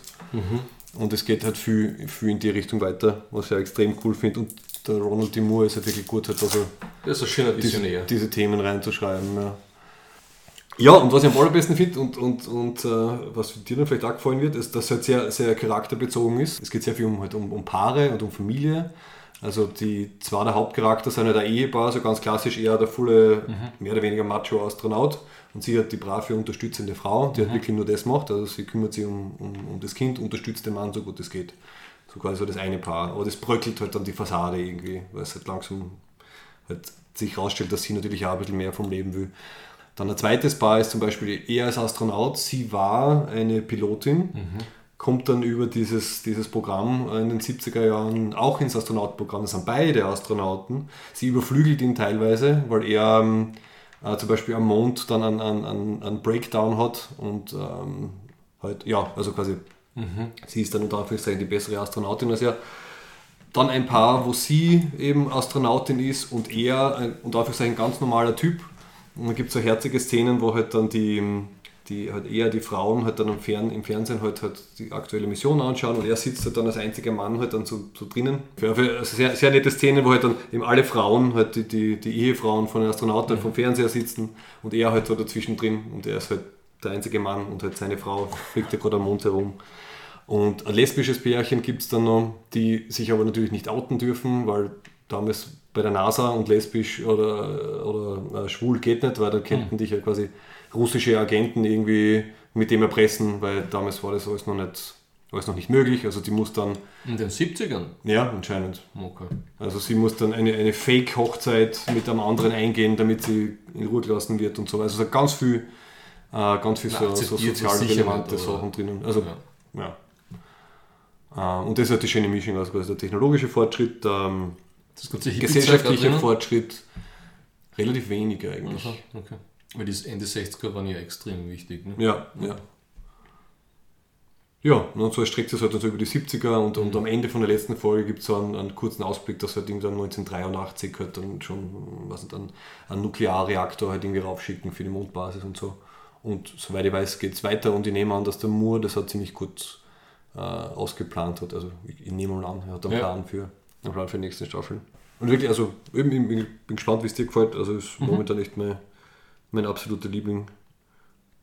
Ja. Das ist es eigentlich. Oh doch, na genau. Und dann gibt es natürlich einen Ausflug in die, in die echte Welt. Ich habe heute auf ORF.at einen, einen Artikel gesehen, dass offiziell jetzt vom Trump die Space Force ähm, in, quasi in ein Gesetz gegossen wurde. Ja, Und das passt halt irgendwie dann dazu. Also das passiert halt gerade real. Ist offiziell gegründet worden. Also die Space Force ist jetzt ein Teil der, des, der amerikanischen das ist dann die achte uniformierte. Ich habe mir, das- ich habe mir das natürlich rausgeschrieben. Also es ist jetzt, warte mal, neben dem Heer, der Marine, dem Marinekorps, der Luftwaffe und der Küstenwache, also das, das sechste. Na, es gibt zwei weitere noch. Dann hat ORF schlecht Ja, recherchiert. es, es, gibt, Ist eh schon mehr als genug, oder? es gibt noch auch so einen Scienti- Scientific Service, die sind auch uniformiert und keine Zivilisten. Mhm. Und nur die Coast Guard ist zum Beispiel auch nicht dabei, oder? Gell? Küstenwache, ja. Küstenwache, also also- Heer, Marine, Marinekorps, Nein, es gibt, es, gibt, es gibt, glaube ich, zwei bis mindestens noch zwei uniformierte Flügel des US-Governments. Mhm. Die sind nur kleine Geschichten, aber Okay, ja. Auf jeden Fall, sie es ist nur Ja. ORFAT. Wie wir wissen, wenn Bitcoin hoch ist, auf ORFAT verkaufen. verkaufen, verkaufen, verkaufen. Ja, und das geht halt dann los. Also mit dem 2020er äh, Verteidigungsbudget ist das dann drinnen. Aber was heißt das jetzt? Ah Ja, das heißt, sie, sie zwacken halt teilweise noch halt Personal von der Luftwaffe ab, aber sie, sie, es gibt eine Space Command, die ist im August, glaube ich, gegründet worden. Also es, es, sie bauen es jetzt wirklich langsam auf. Also ist- Todesstern baut oder nicht, oder? Nein, sie sagen, ähm, das primär mal um den, um den Schutz von, von amerikanischer Infrastruktur im, im, im Weltall geht, also hauptsächlich die Satelliten. Jetzt von irgendwas wie, wie militärischer Mondbasis oder so war keine Rede. Also es geht mehr darum halt, wir sind halt alle abhängig von Technologie, eben, keine Ahnung, Satellitennetzwerke und Co. und das muss halt beschützt werden. Ich, also ich bin gespannt, was dabei rauskommen soll. Ja. Also, Vielleicht, vielleicht ein neues Wettrüsten, weil Ja, die Reaktionen sind natürlich, okay, die Russen sagen natürlich, okay, wenn ihr das macht, dann machen wir das auch. Und China ist ja auch relativ ambitioniert. Weil das Star Wars-Programm von Reagan war ja, Ja. eine große, wie soll ich sagen, Rüstungsankündigung, um die Sowjets noch weiter in den wirtschaftlichen Kollaps zu Ah ja, okay. Ja. Okay, also auf der Schiene. Ja, und was ich dann noch interessant finde, also jetzt eben bei For All Mankind zurückblickend, waren halt die Russen quasi der Ja. Gegner unter Anführungszeichen, aber ich glaube halt, dass in den nächsten Jahren wird es eher China sein Mhm. oder halt die Privaten. Und gut, die Privaten ar- arbeiten eh mit der NASA zusammen, aber China hat die ambitionierteren Pläne, sagen wir so. Also ich wüsste jetzt nicht, dass Russland irgendwie groß, keine Ahnung, also China will angeblich eindeutig eine Mondbasis bauen und dann halt irgendwie mit Mars weitermachen. Das heißt dann Mit ihren Taikonauten. die Taikanauten, genau. genau. Warte mal, ganz kurz noch. Hast du, haben wir Terminator zusammen gesehen oder hast du das einzeln gesehen? Wie haben wir bei Terminator gemacht? Wir wollten, glaube ich, über Terminator eine ganze Folge machen. Aber Generell über Terminator. Es kommt mir jetzt schon wie eigentlich wie etwas vor, was ich vor zwei Jahren gesehen habe. Das stimmt eigentlich. Okay, willst du einen kurzen Kommentar der Vollständigkeit halber? Ähm, erste Hälfte hat mir sehr gut gefallen. Zweite Hälfte, so, sobald der Arnold auftritt, hat es mir weniger gefallen. Ja. Ähm, ich habe vor allem eben die, dieses Dreieck hat ziemlich gut funktioniert mit Mackenzie Davis äh, als Grace. Ne? Äh, na, wie heißt sie? Die Sarah Connor Ja, mit die Linda Hamilton. Ja. und ja genau und dann noch diese eine, von der ich keine Ahnung Genau, habe. na, das war ganz eine neue. Hat Ja. mal, wir schon überhaupt aufgeschrieben. Von der man weiß, wie sie Ja, Nat Natalia Ray keine Ahnung, die wie sie Film die Dani, und die Dani Zukunft. Ja. Ich meine, manche Sachen musst du einfach akzeptieren, Mhm. dass die Terminators von der Legion anscheinend komplett gleich ausschauen wie die Terminators von Skynet, obwohl es nichts miteinander zu tun hat. Ja, wie wenn, wie wenn sie in den Paralleluniversen dann trotzdem alles sehr ähnlich entwickelt. Gell? Das ist einfach so ein Ding, okay, weil die könnten was komplett anderes auch sein. Aber ja. Und dann eine komische Botschaft vom Film irgendwie, oder? Das heißt, so, egal wie oft man äh, den Judgment Day verhindert, es kommt in irgendeiner anderen Form dann wieder. Ja, wie das heißt, sie gesagt- könnten unendlich Terminator-Filme machen. Ich finde einfach, dass es, diese ganze Sache mit. Ähm, ich habe das Gefühl gehabt, sie haben einiges an Backstory gehabt, ne? wie, sie, wie sie diesen einen US-Army-Typen da trifft, der ihr irgendwie dieses EMP-Ding gibt. ja. Und er oh, Son of a Bitch, so auf die Art. Ne? Ich brauch dich wieder. Ja. So wie bei diesem Heist-Movie-Ding. Ich fühle, sie haben da noch viel mehr Ideen gehabt, aber haben dann irgendwie, glaube ich, das alles Richtung, oh, wir müssen den Schwarzenegger einschreiben und wir müssen das irgendwie rushen und eine völlig abstruse, irre Und vielleicht Endkampf machen. Ja, ja, vielleicht, also mir waren auch ein, zwei Action-Szenen zu viel. Da Nein, also- das ruhig ein bisschen. Äh, Die erste, die erste Hälfte vom Film hat mir dann wirklich sehr gut gefallen. Die zweite Hälfte war dann mehr so, ja, I, I know what you did there. Ja. Ja, also mir hat prinzipiell sehr gut gefallen. Die, die ganze Flugzeugabsturz und Unterwassersache hätten es meiner Meinung nach weglassen können, weil das war. Ich weiß nicht, also ich meine, Terminator 2 war so großartig und hat jetzt sowas zum Beispiel nicht braucht. Also es war spannend. Also zum Beispiel, was ich, was ich finde, das, das, das sollten die meisten Thriller- und, und, und Horrorregisseure oder, oder, oder Autoren irgendwie wissen, dass es viel spannender ist, so wie bei Terminator 2, wenn du in einem Gang in einem Haus bist und auf der einen Seite kommt halt quasi die Bedrohung und du musst halt wegrennen und du bist ganz knapp davor, ist für mich wesentlich spannender und interessanter, als ich stürze mit einem Flugzeug ab und kletter drinnen herum oder so. Also, also die, du, brauchst, du brauchst nicht viel Aufwand, um ein, um ein Suspense zu erzeugen. Ja, und dann mit diesem Hum, wie es dann irgendwie da Mit Fallschirm mit dem runter Fallschirm so. bei dem, beim Ja. Hoover Dam, glaube ich, war das. Also das war, Ja. Ich weiß nicht, wie, wie das gegreenlightet worden ist, aber das war, Ja, einfach- ganz, ganz- das war so over the top. richtig aufgeblasen halt, ja. ja. Und es war sehr, also man hat gemerkt, es ist ein Kind seiner Zeit, oder? Also es war, es war eine Szene dabei, wo es bei der mexikanisch-amerikanischen Grenze Ja, sind, wo ja. es halt quasi mal das ein bisschen kritisch beleuchten. Aber das halt habe ich das eigentlich bis dahin ich ganz cool gefunden. Ja, nein, ich habe es cool gefunden, dass sie das eingebaut haben. Und halt generell, dass sie, man eigentlich, es war quasi ein, ein Frauentrio als Ja. Hauptdarstellerin. Das war eine nette Abwechslung einmal zu den, Aber zu den, zu den anderen. der Arnold T800, der dann irgendwie, weil ihm langweilig war, angefangen hat, eine Persönlichkeit zu entwickeln. Also, wenn, wenn du über das zum Nachdenken anfängst, dass das null Sinn macht, Mhm.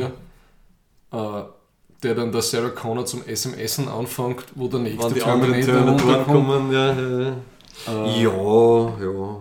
Und sie wird dann zur Terminator-Killerin. Das habe ich wieder cool gefunden. Also sie, hat, sie hat dann, Wir rennen zwei Filme lang weg, weil es die schlimmsten Killermaschinen sind, die es überhaupt gibt, und dann.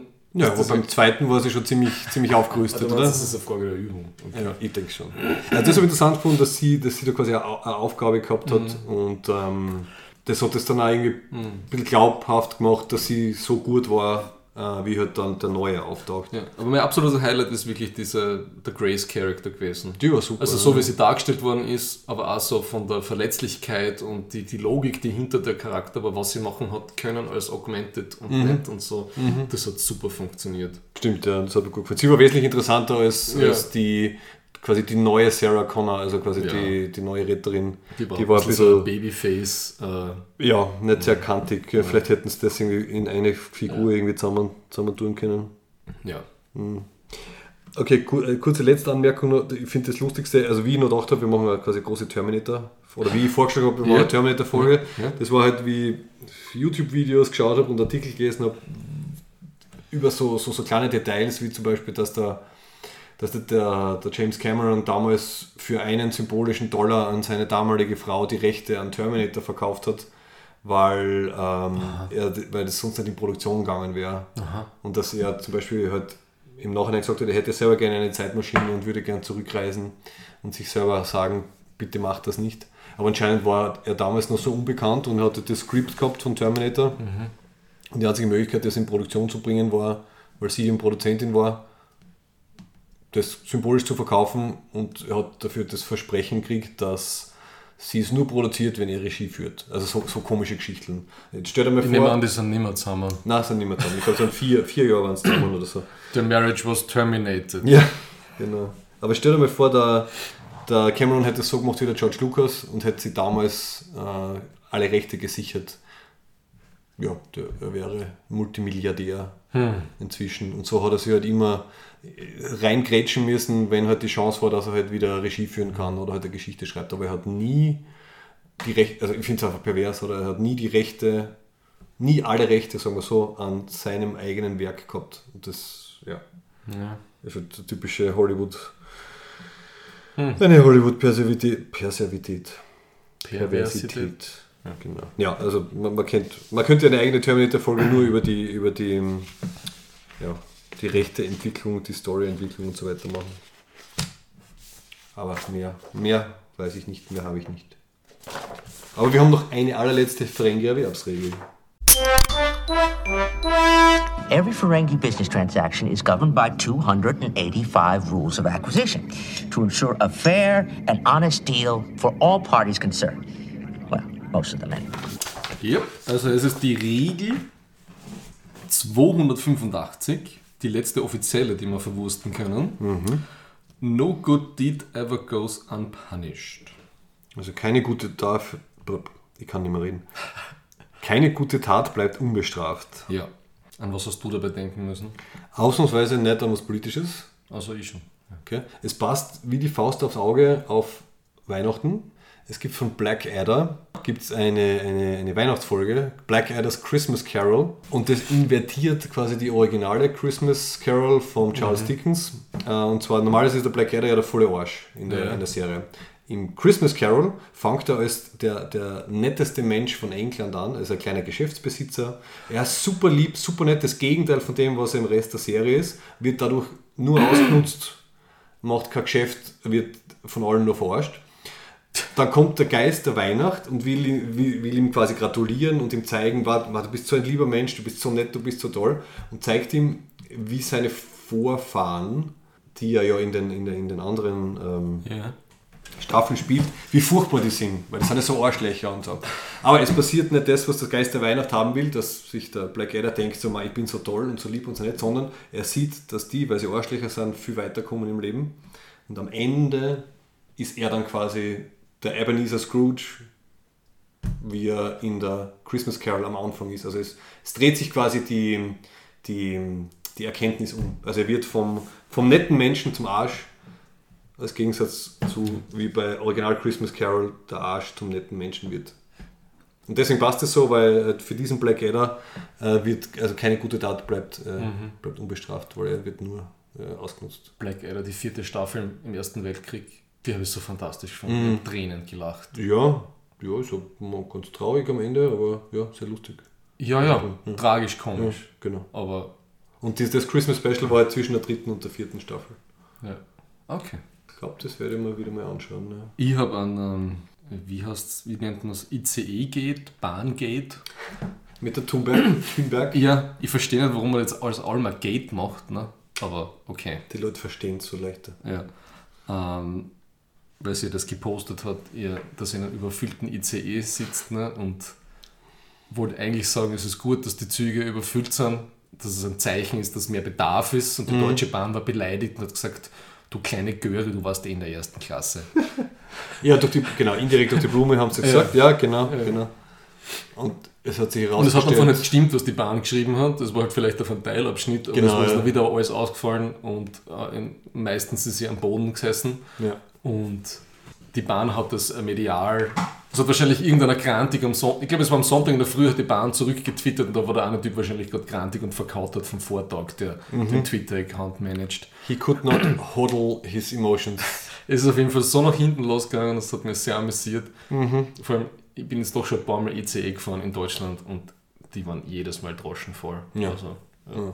Also eigentlich, ich, ich, das ICE von einer lustige, entspannende Erfahrung ist, wenn du nicht in der ersten Klasse bist, das kann man keiner einreden. vor allem wenn die Klimaanlage im Sommer nicht funktioniert und so. Ja, und wenn so sie leicht Dinge. auslassen, ne? Ja. das wieder was anderes. ja. Genau. Gut. Aber das passt perfekt, schau. Jetzt, es, fängt eine neue, perfekt. es fängt eine neue Dekade an Und wir müssen uns was Neues überlegen, statt der Ferengi-Erwerbsregeln. Jetzt haben wir genau die 2010er haben wir durchgebracht mit den Ferengi-Erwerbsregeln. Und die 2020er Finally. haben wir, jetzt, haben wir jetzt was Neues. Ja. Okay. Schöne Feiertage, guten Rutsch.